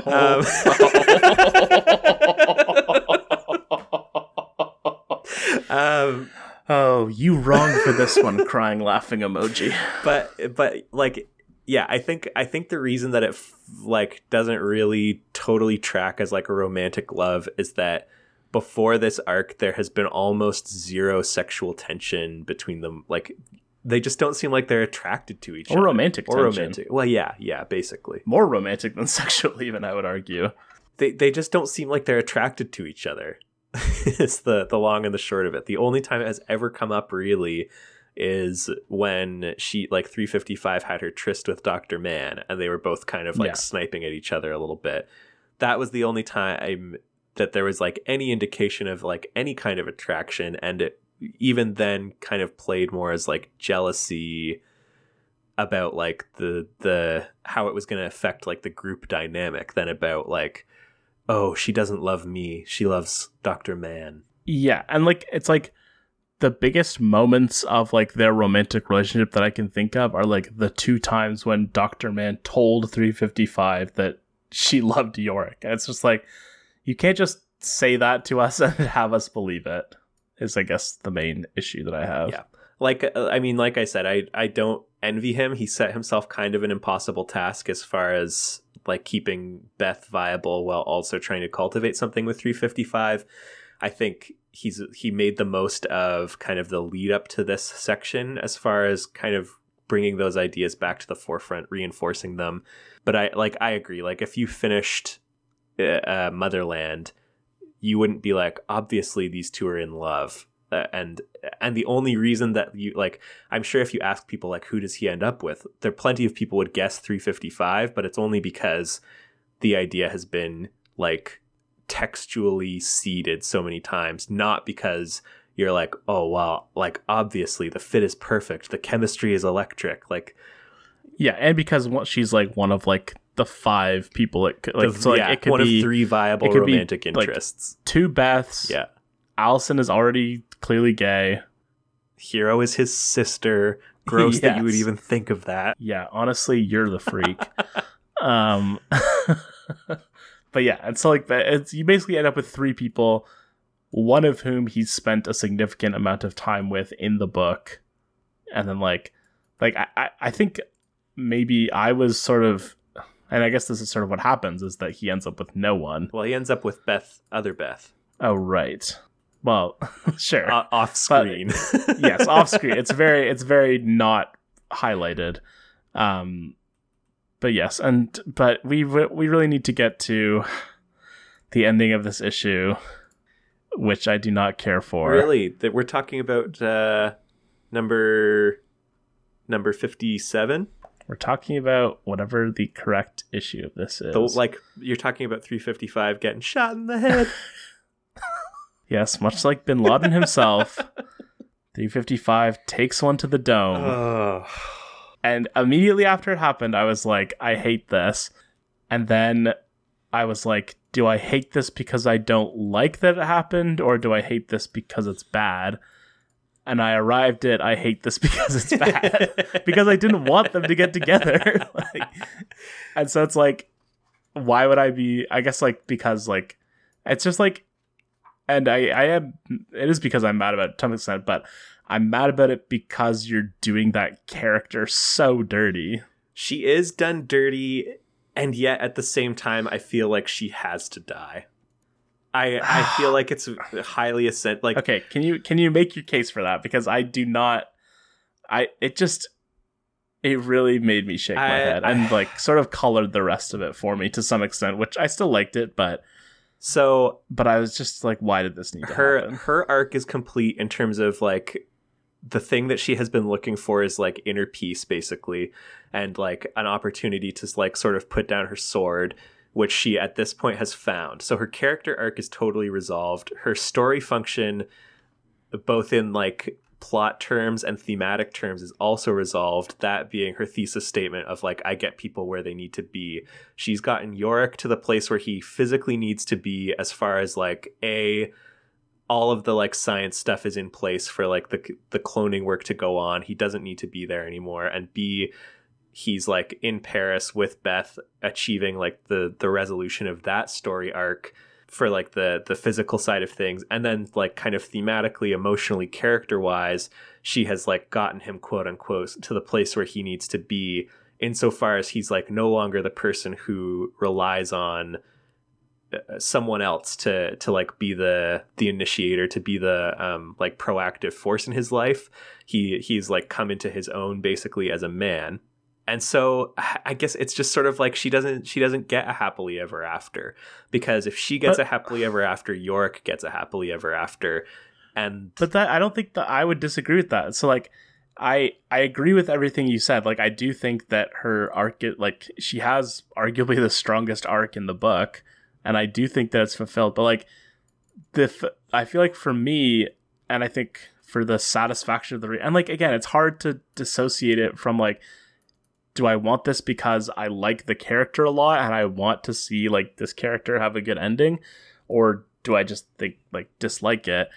But it's like the the culmination like of more than anyone else I would say in the book, I would argue 355 deserves to be like the person who has a life of peace after the conclusion of the story.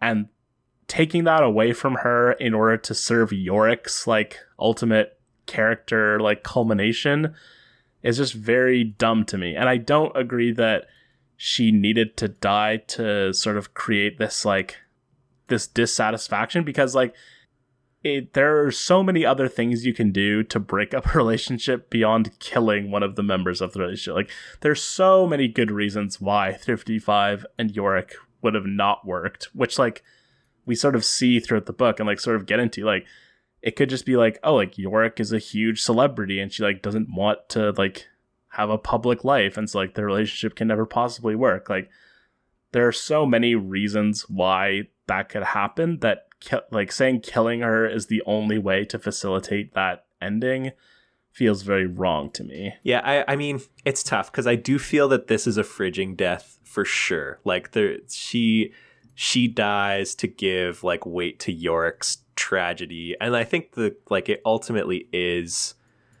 I mean, the last issue is sort of bittersweet, but I do think like tragic comic obviously is the name of one of the issues, and I think also kind of summarizes the the tone of the series overall. And we're definitely in like a more tragedy portion of it, but still like her the the ultimate function of her death here is to like give Yorick uh like stakes basically and to give him like pain that Yeah, that we get and- to see and to him make- process. yeah and to make that last the scene with him and alter more impactful which i think is successful in a lot of ways i think that is a very successful scene because it's sort of like in a lot of but then but i don't think it's successful because of her dying i think it's successful because it shows it shows the ways in which she has like like you were saying like has brought him to like becoming more of like the man that he should be. And he is sort of like taking on her characteristics in terms of like using the baton and like having his action moment which he hasn't really gotten for the most part throughout the Mhm. book. And also like the idea that like his alt like his sense of justice even i feel like comes from her. Like it does feel like a previous Yorick would have just killed her whereas i think like his his realization that like this cycle of violence is ultimately totally pointless i think it comes more from 355 than it comes from his own experiences Yeah, I would agree with that. I, I, I just think like it's a perfect gut punch, and like that almost in itself is an argument for her death. I yeah, I don't. I just think I think it works. I think that any other way of taking her out of the story is less impactful. I think that in a story like that has been to a degree about survival and about uh, it it is a survival story to a certain degree and to have this issue and like ultimately the cl- like the the denouement of the story be about how all these characters who we've been watching like fight for their survival meet their ends is like good. like I, I I like it. She she dies, Doctor Mann dies, uh, ampersand dies. You know, we like we get to see where where all of kind of the main figures bite it basically. And I think I just think yeah, this is the right this is the right moment. It works for me. Yeah, and I I, I don't know. It's just hard. Like, and I, I, I do agree to some extent. Like, I think it does serve the story well. Like, I think it creates a lot of like powerful moments, especially like over the course of this last The- issue. I mean, the storytelling of the death is like perfect. Yeah, and I also I I love the way that it concludes the alter storyline, like the idea that she, like Yorick and like other characters we've seen, is like wants to die and like has been unable to accept like the world they're in. And and not only that, but feels that the death she deserves is at the hands of a man. Yes. Yeah, so let's let's segue into that. Other uh, than to say again, the last four pages of number fifty-seven are perfect. But so yeah, we get presented with this final sort of motivation for Alter, which is that like basically everything that she has said about why she's doing what she's doing is garbage, and actually she was another character with a death wish, and the only reason she is hung on is that she feels that what she deserves is to be killed by a man, and York is the only man that she is aware of. And so many of her antagonistic actions have basically been to try and provoke him into killing her. What what, what do we think of that? I mean, I think it makes more sense subtextually than it does textually. Um, like I don't think you needed the extra like I think Yorick's sort of like realization you've been trying to commit suicide too is like a good button on that scene without her having to explicitly say I've been I don't want to die I yeah. want to die to a man and all that like and I mean like I I think there is a lot to that like I think a lot of this issue is sort of about violence and about like how maybe men and women like almost Can't react to. Oh. violence differently and they can't be friends. I mean, that is that is the theory Brian K. Vaughan posits. um, and and so like it's almost a sign like it's a it's interesting because it is in, a, in many ways a sign of Yorick's sort of like his fulf- the fulfillment of his character in a lot of ways that he doesn't have like this easily provoked like emotional masculine to some extent response of just instantly killing her. Like i think his decision to spare her is sort of the indication of the culmination of his arc in a lot of ways. So i think and so i like that element of it that sort of it's that they're they have these sort of conflicting views of violence and like alter is like so alter's pretty far down the rabbit hole at this point. Truly. but that that she has this like very wrong-headed view about like what the world's supposed to be like and how it's all supposed to be like adversarial and it's supposed to end with everyone killing each other. And having Yorick reject that I think is a great culmination of both of their stories. But I think that the more like like I said the more textual elements of it are maybe less successful. Yeah, I think that's kind of a recurring sort of challenge through these last like this this whole kind of stretch is that like emotionally, thematically, he nails it. Like hits every emotional note like pitch perfect uh at like can't miss. Textually like doesn't really make a lot of sense. And and maybe that's a consequence of like where he puts his priority but yeah like reading the last issue the way that like it's obviously structured around those like emotional hits uh, and like getting getting that part across is clearly the priority but i yeah i do think that the direct sort of like yeah it's like skeleton uh like storytelling slash textual elements of it suffer for sure Yeah, and I do think to some extent maybe it is that he's I guess he's he's pretty experienced at this point. Uh certainly a lot more experienced than he was when he started, but maybe like the feeling that like this is the ending, so I really want to get all of my ideas across. Like I want everyone to take this in the way that like I've always dreamed of communicating it to them, and so I want like maybe he dips a little too hard into like leaning into explicitly stating his ideas. Yeah, like just not- maybe not because trusting the want to be audience, misinterpreted. yeah. yeah.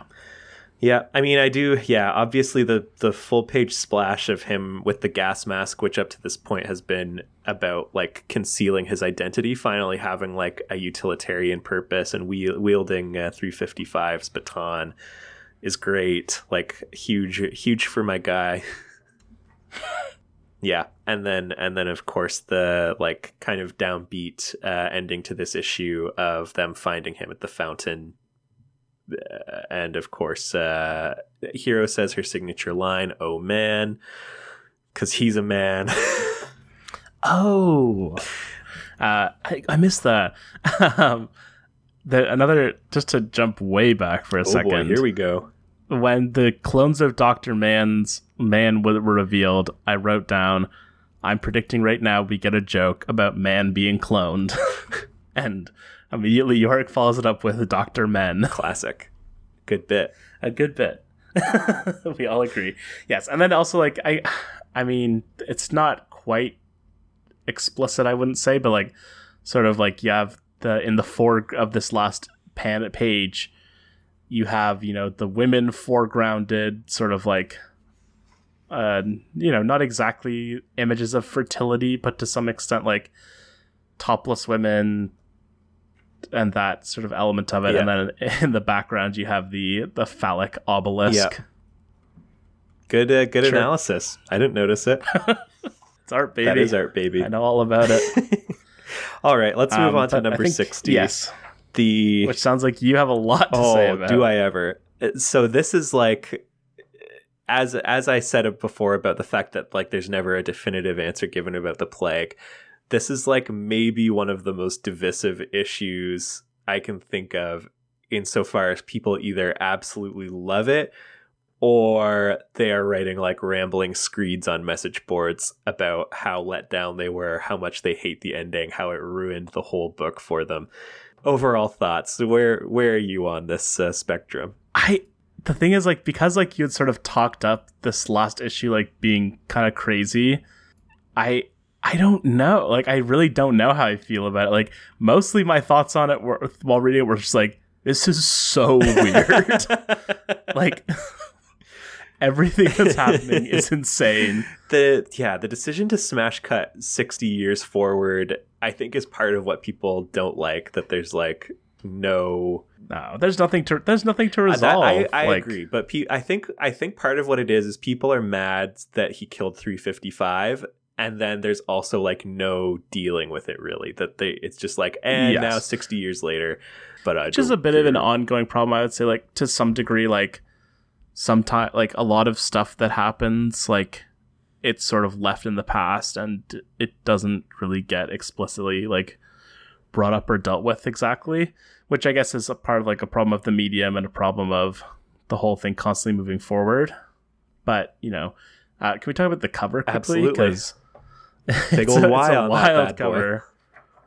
yeah, big old Y. There's no Y. Like, so I'm looking at the like release cover Mhm. now with all the text on it and stuff. So it says final issue at the top.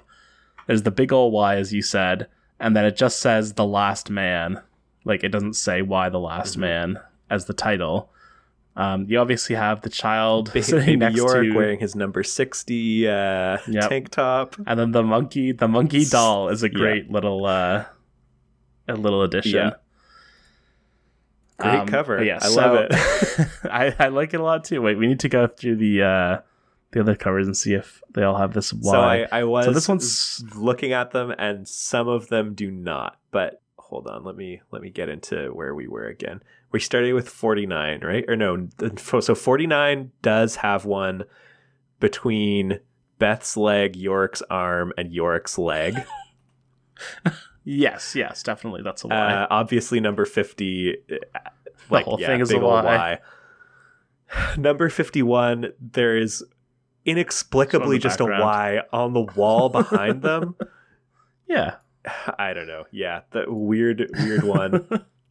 so this one again, like the touched fingers with the leg, kind of like Al- Allison's Yep. profile, sort of forms one. Ampersand also forms one in silhouette.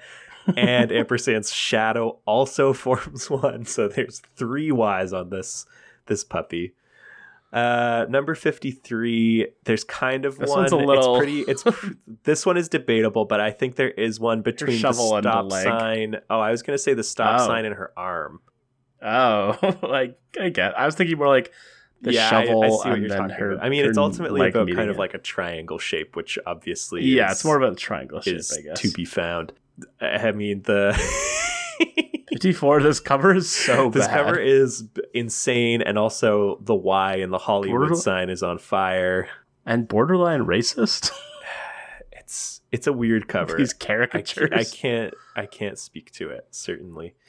Uh, I believe number fifty five is the only one where I I don't see anything that I would make the case for. It would be a stretch. yeah, like the coats kind of, but Yeah. not really. Number fifty six, uh, the upside down Eiffel Tower on the Paris that's tour really guide hadn't is that. incredible.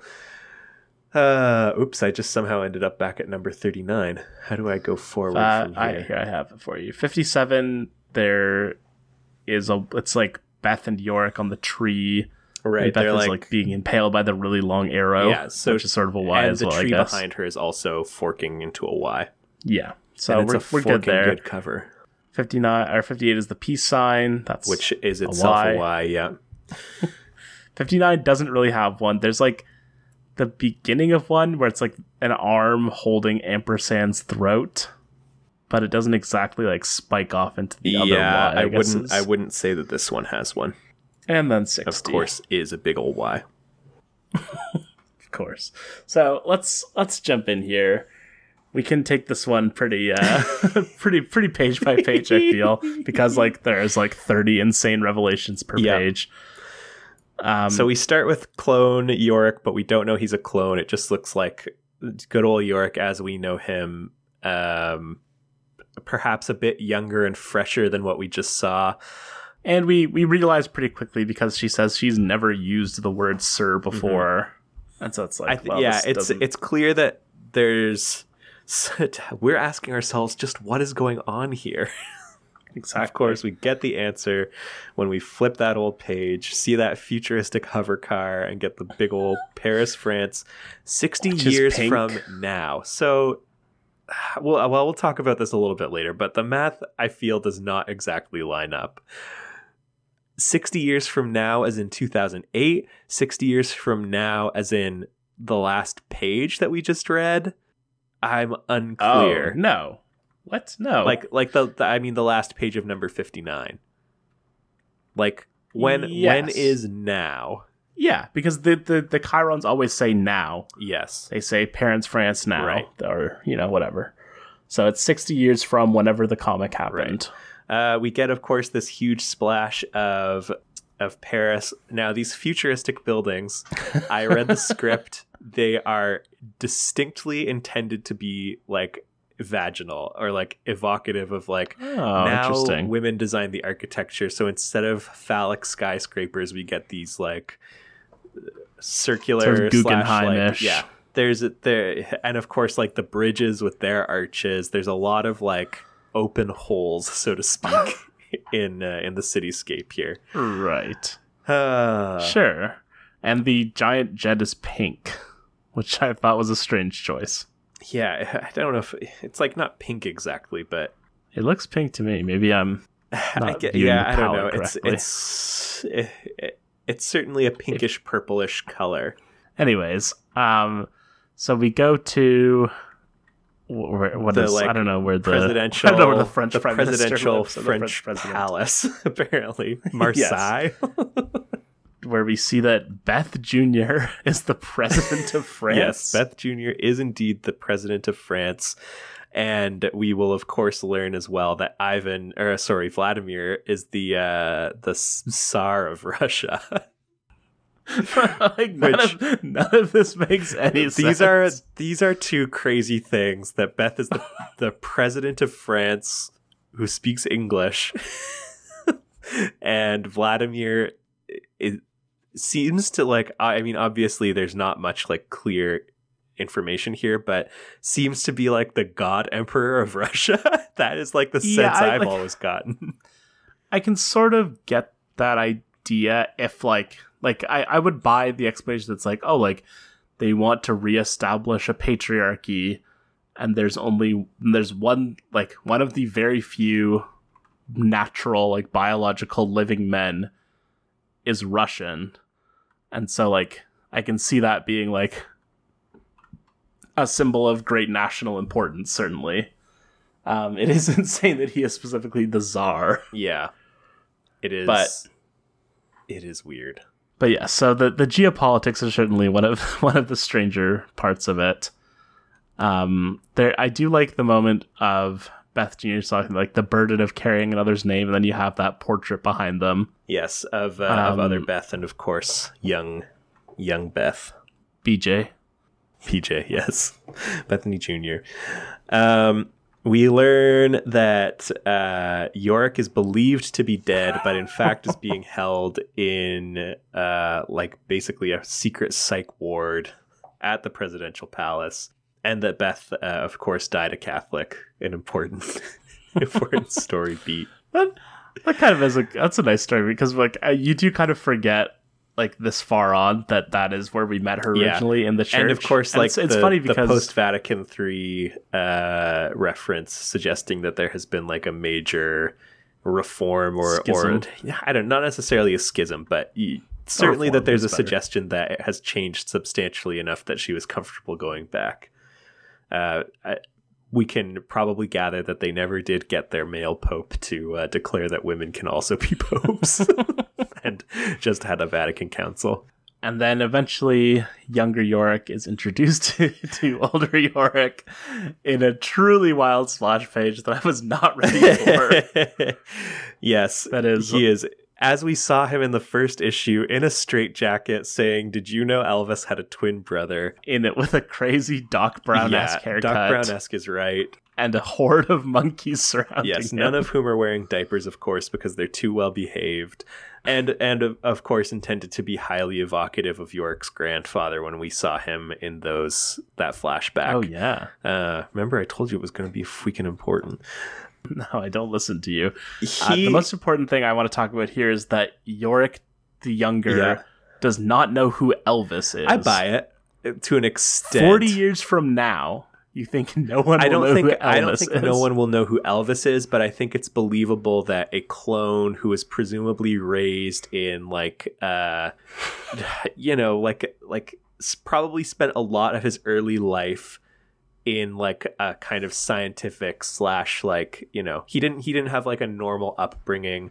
Who knows where like streaming technology is if all men on earth disappeared in 2002 like the accessibility of elvis's music even i think is like reasonable to to say like who knows? He also doesn't know who the ghost of Christmas past is. uh yeah. He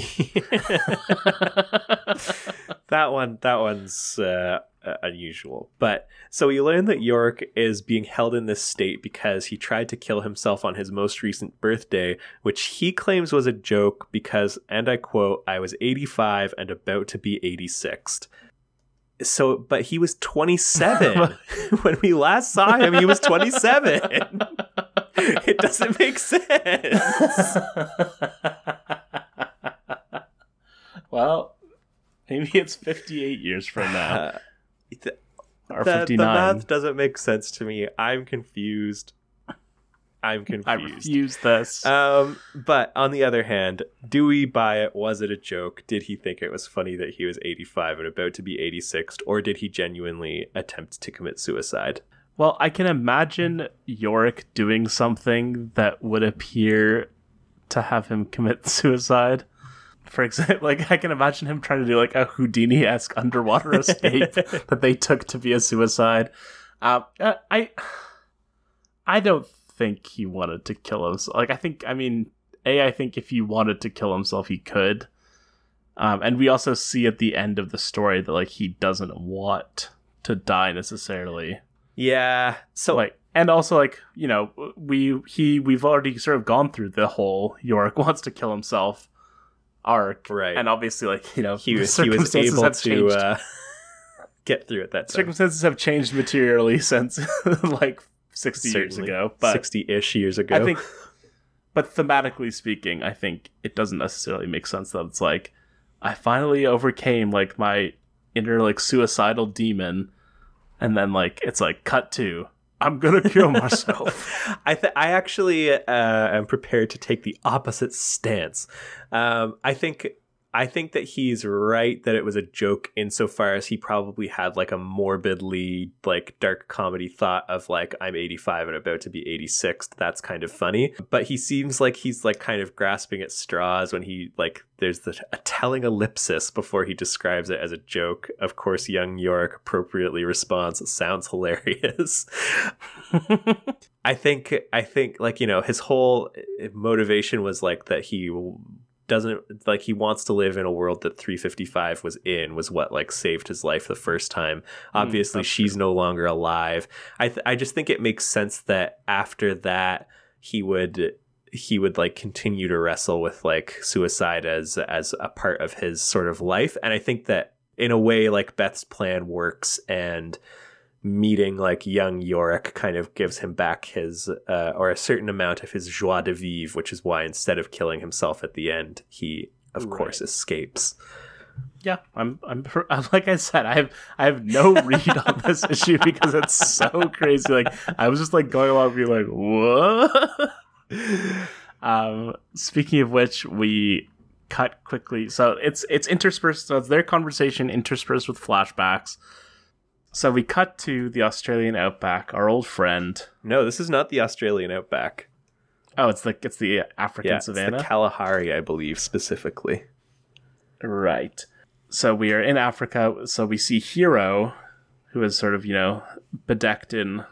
She's gone from she's type. gone from like cowboy gear to safari gear. Yes, park ranger yeah. gear.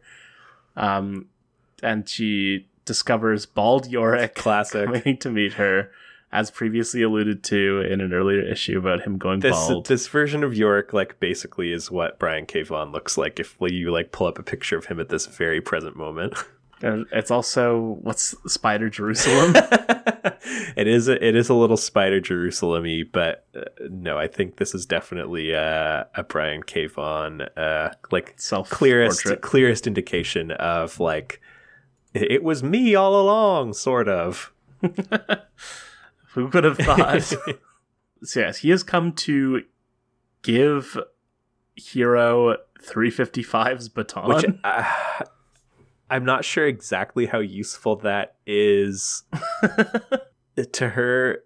Yeah. I, I don't I don't know what she's gonna do with that in like defending lionesses from poachers. Yes, exactly.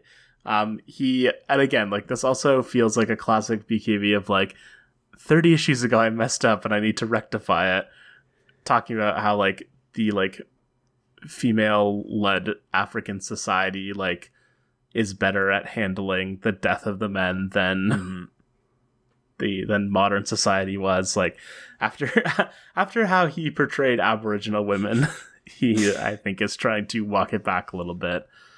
But yes, and so then yeah, I mean, get... yeah, I think you're probably right. And also, this is a five page sequence set in Africa with no black people in it. It's true. Um, but we allude to the presence of Beth, and then we discover that not only is she present, but that one, she one, and one, Hero are they're in love, are macking. Uh, so thoughts on this? Um, I mean, like, banging Beth my DeVille thought was just like. this was this was also kind of alluded to, not not alluded to but foreshadowed a little bit in the beth like dream issue where she remembers like smoking with hero at like the brown family mm, dinner yeah. and hero basically being like you're too good for yorick yeah i mean like it's like when i saw this i was just like sure? Like none of this seems like patently unreasonable to have happened. Yeah it is it is kind of like eh, fine I guess that's like a nice, a neat little like bow to tie off for those two characters. Right. Um, so another thing, so the, we go back to the conversation, and one thing he alludes to is that he, so the younger York says, he's talking about university, says the University of Ottawa might be open to enrolling a male mm-hmm. student. Mm-hmm. So what are we meant to take for like what is the state of the world right uh, I think we're meant to believe that uh, Vaughan loves Canada and Ottawa specifically but I think yeah, I think the suggestion there is that universities are not admitting male students. No indication as to why? Yeah, I'm, I'm not sure. Uh, it's. It, I think you can do lots of like guessing as far as like, do we know yet if it's safe for like a cloned man to be around cloned women, given like the issues with like the the protective uh, aura from your or from uh, ampersand like killing some clones is it a, just a case of like it's been so long since a man went to university that now like thought has changed and they're like the the man's place is in the lab Right. Yes. So it, it basically seems like the point that they are at as of like when this is happening is that they've just started to clone non Yoriks. that aren't Yeah. Yorick. Um, and Yorick also seems very like he seems very anti-man. Like when he he sort of references the idea that the that men are a disease at one point, uh, which is an interesting like. I mean, it, it it makes sense to some extent that he has arrived at that conclusion, but also like I don't know, like because it does seem like the ultimate message of this book is like neither neither of us would be able to get by without like it's it's it's quite literally men slash women can't live with them can't live without them. Yeah. Seems to be like the overriding thesis of the book to some extent. And like the idea you know like that humanity is like interconnected and we need to rely on each other. So it just seems strange that Yorick has come to this conclusion although he you know he's a bitter old man. He is a bitter old man. I don't think he's so much like anti-man as he is sort of like you know, given given all the reflection that he's doing on his own life here, he's sort of like I suck, Dr. Mann sucked, the God Emperor of Russia, who knows? He he seems like maybe he sucks. maybe he's cool and and just as like has been living in like women's world for so long that he's like seems like they're doing a better job here's young me just like young me he was kind of a douche like don't don't love this kid uh, yes, he, he he hates the kid because he hates Yes. himself. Is uh, I think a valid read on the situation. Um, we get another flashback again, so he's a little older here, um, and it's he has come to see Doctor Mann, but he has missed her. She has passed away. Rose is still her uh, her longtime lover. and she's uh carrying york jr Oh yeah. Uh, oh yeah. So this is where like it's the first. They think they have a winner. Is the short of it. yes Um, and then we also see all of the doctor men who are helping to carry on Allison's Yes. research, which I I, I like. yeah that i do too the oldest of course now looking basically exactly like dr Mann when we first met her there's of course a punk dr Mann that's as is appropriate It's very funny. Uh, and a punk dr Mann is arguing with lab coat dr Mann yes. uh, as the others listen on the youngest is like 13 and probably should not be in the room but but they're they're all working together Yes. And then the other part of this flashback is that that Rose has a DNA sample of 355 for Yorick and suggests the possibility that they could resurrect her or clone her. To which Yorick, which Yorick rejects. yes and to which rose replies say no more fam Right, and then gives him that. the Doc Brown haircut. Uh, yes, I, I. So this scene, I, I, I, don't know. He, I don't fully get why he seems so confident slash adamant that it seems to be suggesting that like he knows that she wouldn't want to come back. Is that maybe uh, like I, maybe this ties into like the whole peace thing, and he's like she's finally resting. Why would we want to like dredge her back up? Well, no, I think it, it, this is this gets alluded to later in in this in the last one of the last flashbacks we see, which is a full oh, flashback Oh, that's to like right. during their during the span of the comic, basically, where basically Doc three fifty five says that she hopes that this is the end of the line, so it makes sense that she would not want to be resurrected. That does make sense. I've read this issue like a dozen times and never put that together. well, if you freaking knew how to understand Oh, comics looks like, I I did. need to go back to freaking episode four. I think. That's that's that one's gonna come up again, and I don't ever want us to double check that we have the correct episode. Yeah, so you know, like you said, alluded to earlier, she he talks about how Doctor Mann wouldn't be Doctor Mann because she doesn't have her father to, to drive her, which yes, uh, tough stuff from Yorick. But you know what? He's a work in progress, as we all are. Sure. Uh, As you also alluded to earlier, there's It's time for the most revealed that all the monkeys- part. have all the monkeys are clones of ampersand. Yeah. um, and they still haven't gotten him right. And then there's this like truly tragic scene of you know, like old York with He's a looking- beard.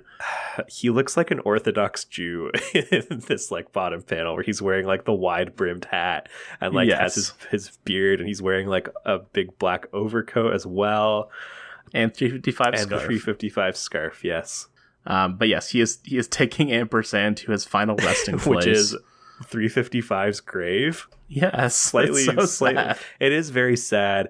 It is. it it's tough that your or that ampersand the monkey gets in some ways like a more heartfelt send off than 355 and also like I still think 355's death scene is quite quite impactful.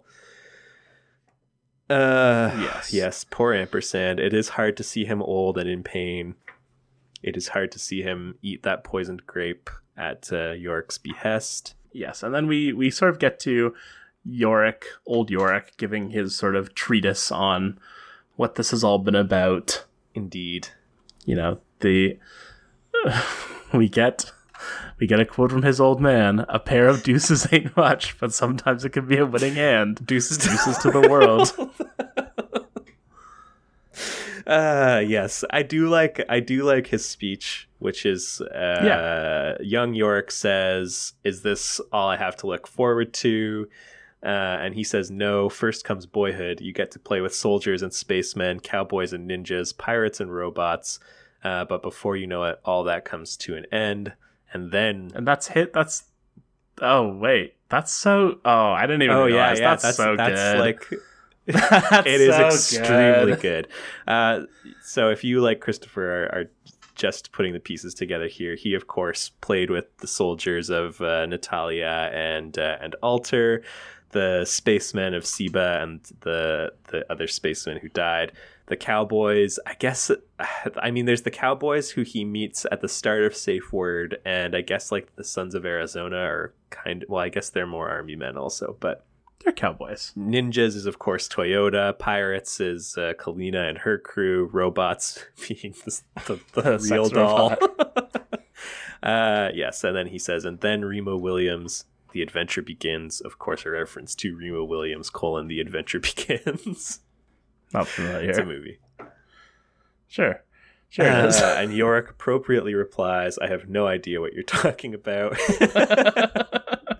This is yes, this is of course when we learn that he is currently 22, which is the first thing that causes Yorick in this issue to smile, presumably in a long time. That that makes him to laugh. Uh, at the the irony that he's 22, at the idea that at 22 he is an adult. Uh, lots of lots of things there for him the idea that his life has been wasted up to this point.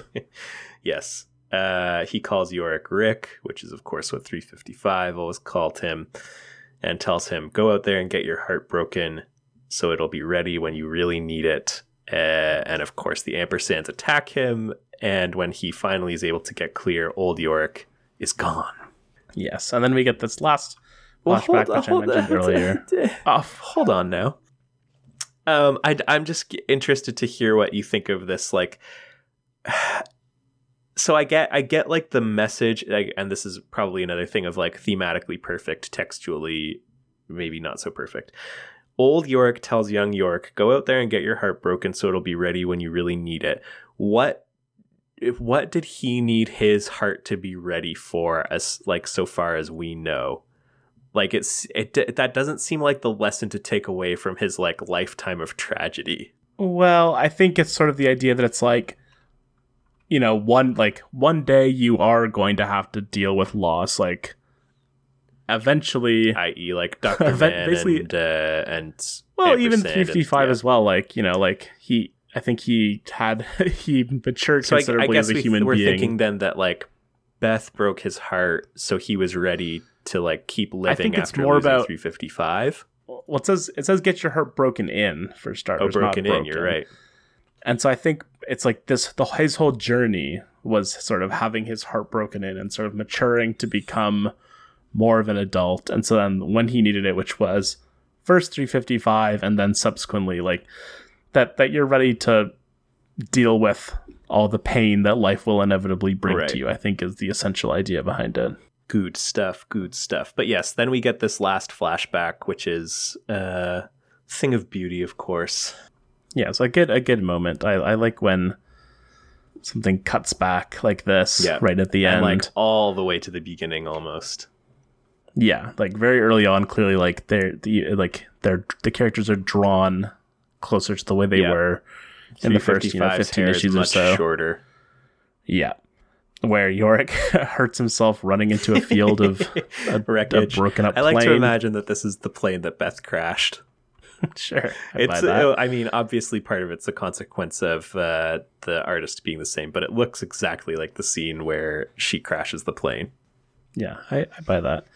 Um, yes, and then this, like we said, there's this sort of uh, her allusion to hoping there's no life after death, and sort of, which is in a, in a way is like her accepting death in a lot of ways. Um, and then this this great little moment with Yorick is guessing that she's thinking of the Queen of Hearts. She says, "Every woman I've ever met has said the Queen of Hearts." And the five says, "You may need to meet more women." Ha ha which is just very good. Is and of then course yes, very good. The, the, this is a good issue. I'm sorry to tell you. Uh, the the moment's really good. It's so It weird. is. It is weird. it's in like the whole like the essential structure of it is just insane. it's like old Yorick has gone insane and he's in a straitjacket in the French palace and his daughter is the president of France. It is crazy, but it's also so good. Anyways, we come back to the future, uh, so to speak, Doc Brown, um, where old Beth is like confronting young Yorick about uh, what has happened, and Yorick says, "I only took my eyes off him for a second.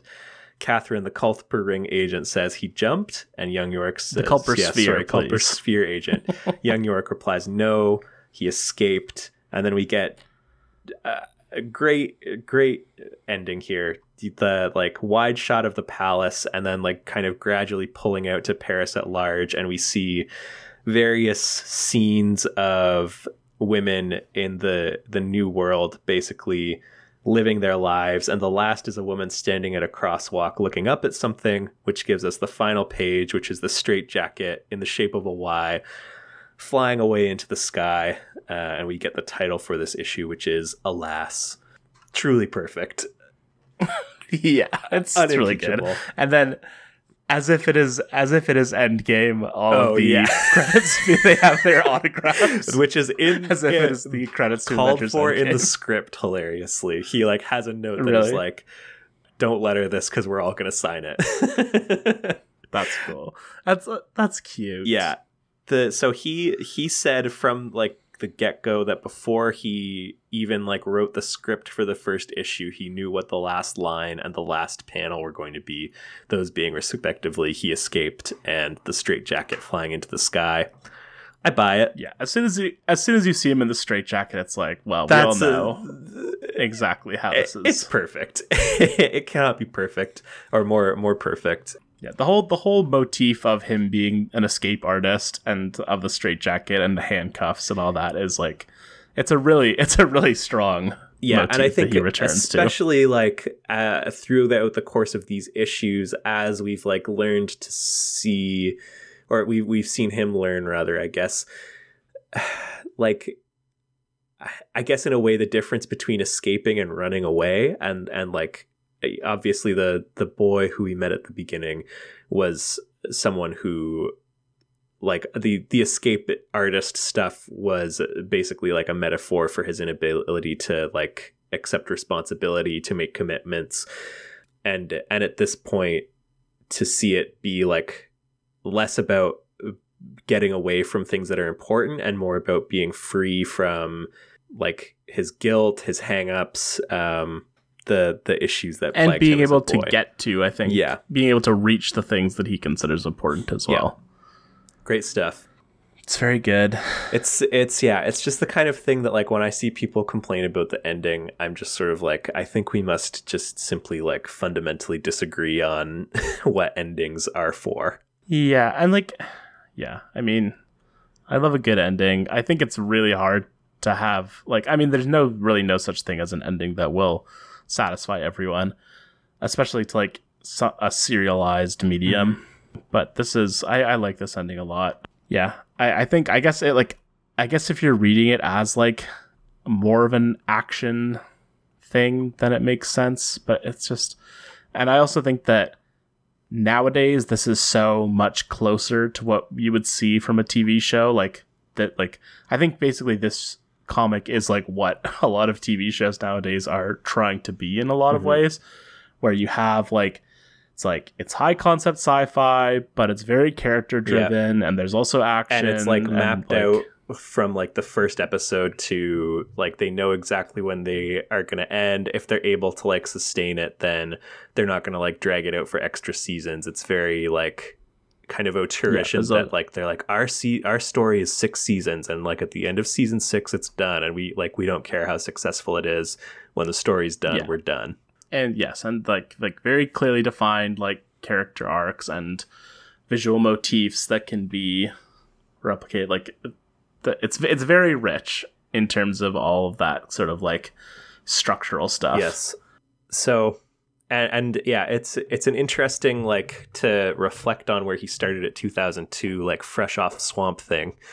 Like 2002 Brian K. Vaughan is not capable of writing Y the Last Man number 60.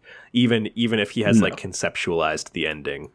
Like I think I think as I said when we started out in this series, I think we see a lot of growth for him over the course of it. Obviously, he's not like this isn't a flawless work by any stretch of the imagination, but you know, show me a flawless work, and i'll show you a fool. guy that's got a flaw Uh, What? what's happening Anyways, I, yeah, I just think that he he he has grown and developed quite a bit as a writer over the course of this book. Obviously, next we're going back in time a bit because he still has other stuff to to do, but wait are you saying that we're gonna be going back in time I was just about to line something up for that.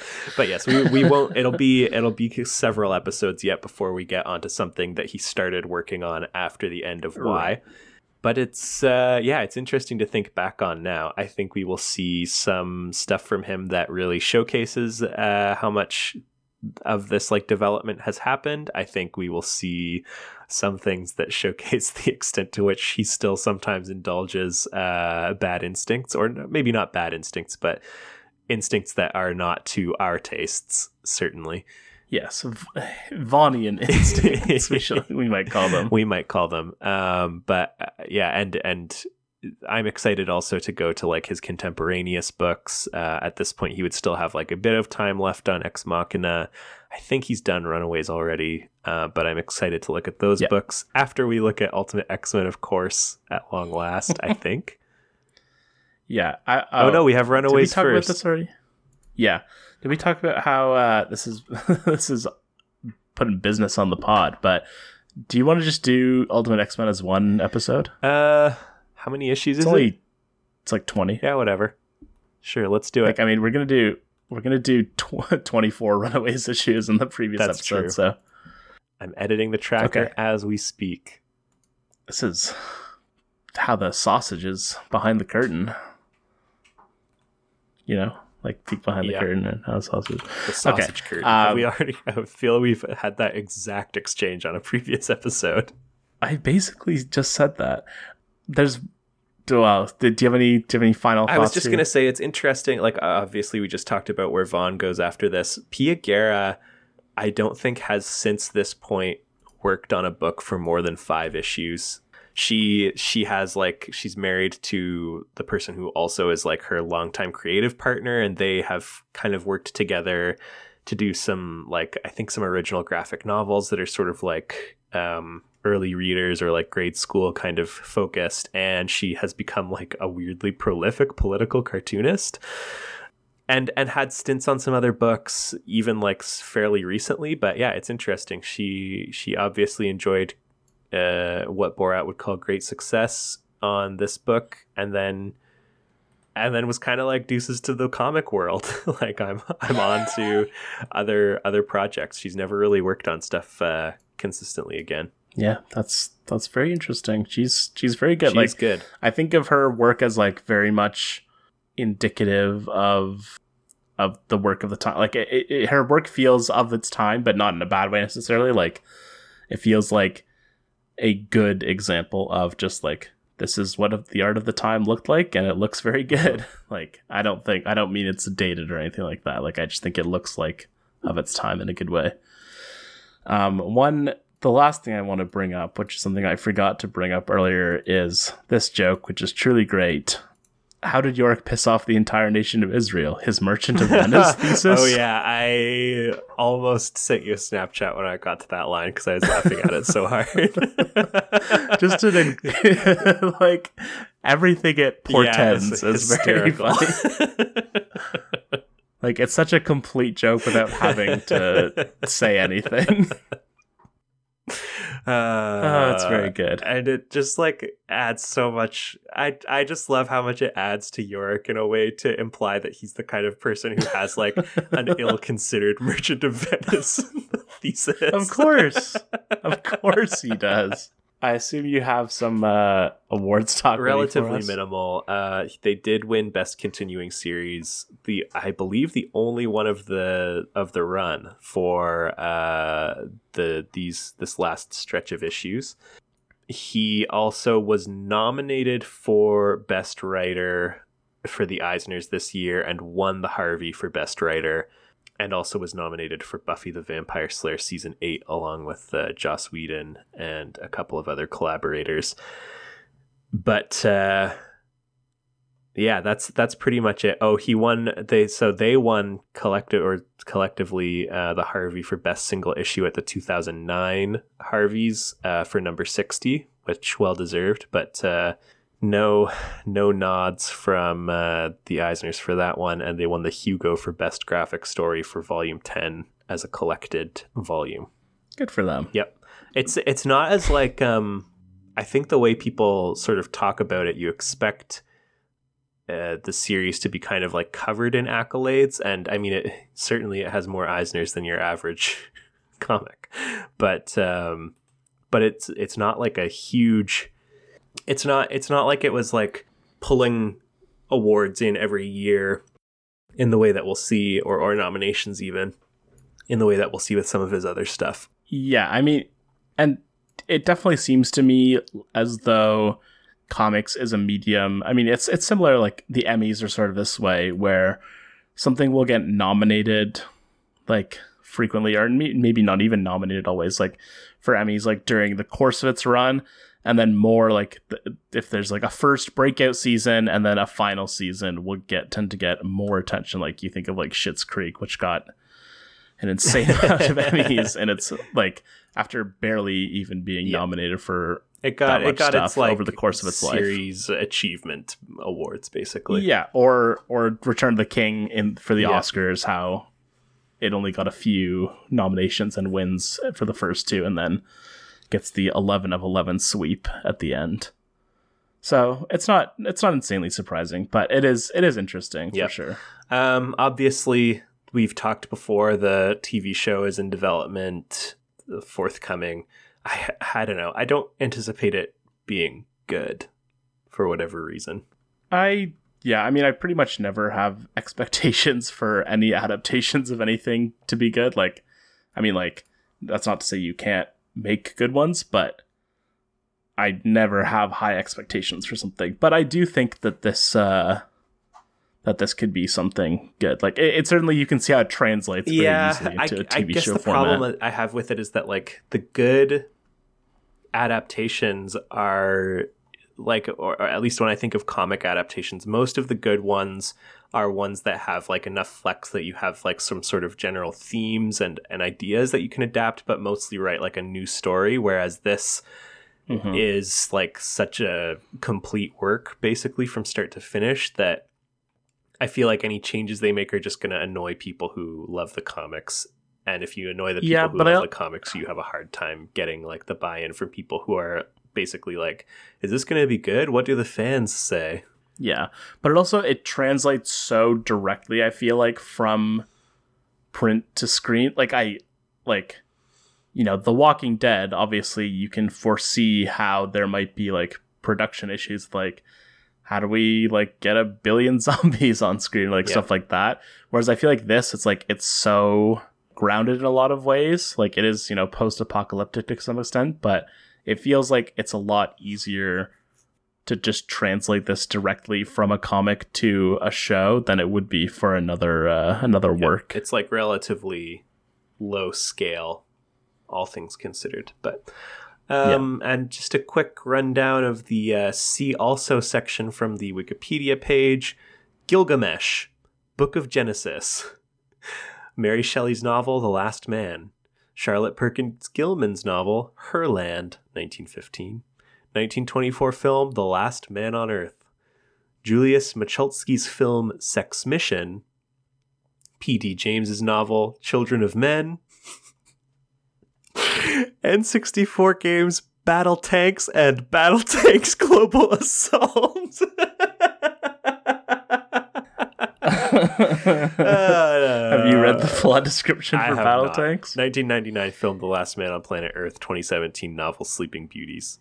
I assume A reference to the Will Forte. Uh, no no television show. reference. I assume all of these have some elements of gender Yeah. side, I would imagine. Okay, I think we are. Uh, I think we're about done here. Do you have anything you wanted to add before we uh, before we close up shop for this week? No, I think just deuces to the audience. Yep, deuces and pooses. Um, And please please deuce us on uh, Apple our Apple Podcasts. Rate us two stars to show that you listen. Very good. See, you're now you're on board with the bit. Now you hey, like it. uh, Those of you who are just checking out the series for the first time, that is, of course, why our average rating is two stars, not any other reason. Yeah, this episode came out months ago, and everyone got into it. It was a hilarious joke. It broke the internet, um, and that's why we're like this. but Uh, people tune actually in said they want more of this. we the last funny. Oh. I don't know. That's nothing. Um, tune in next week for Runaways Volume No, uh, One, yeah, numbers no, one never to mind. Sorry, I've yes. Proceed. shut up! Shut up! Shut up! Um, as David said, please do sus. um, and for David and myself, until next time. To be to continued. Be continued. Want to try a slow one this time? have we have we had to Um, edit any of those yet to see if they line up at all? I think that was better if they don't True. line up. Truces. Um.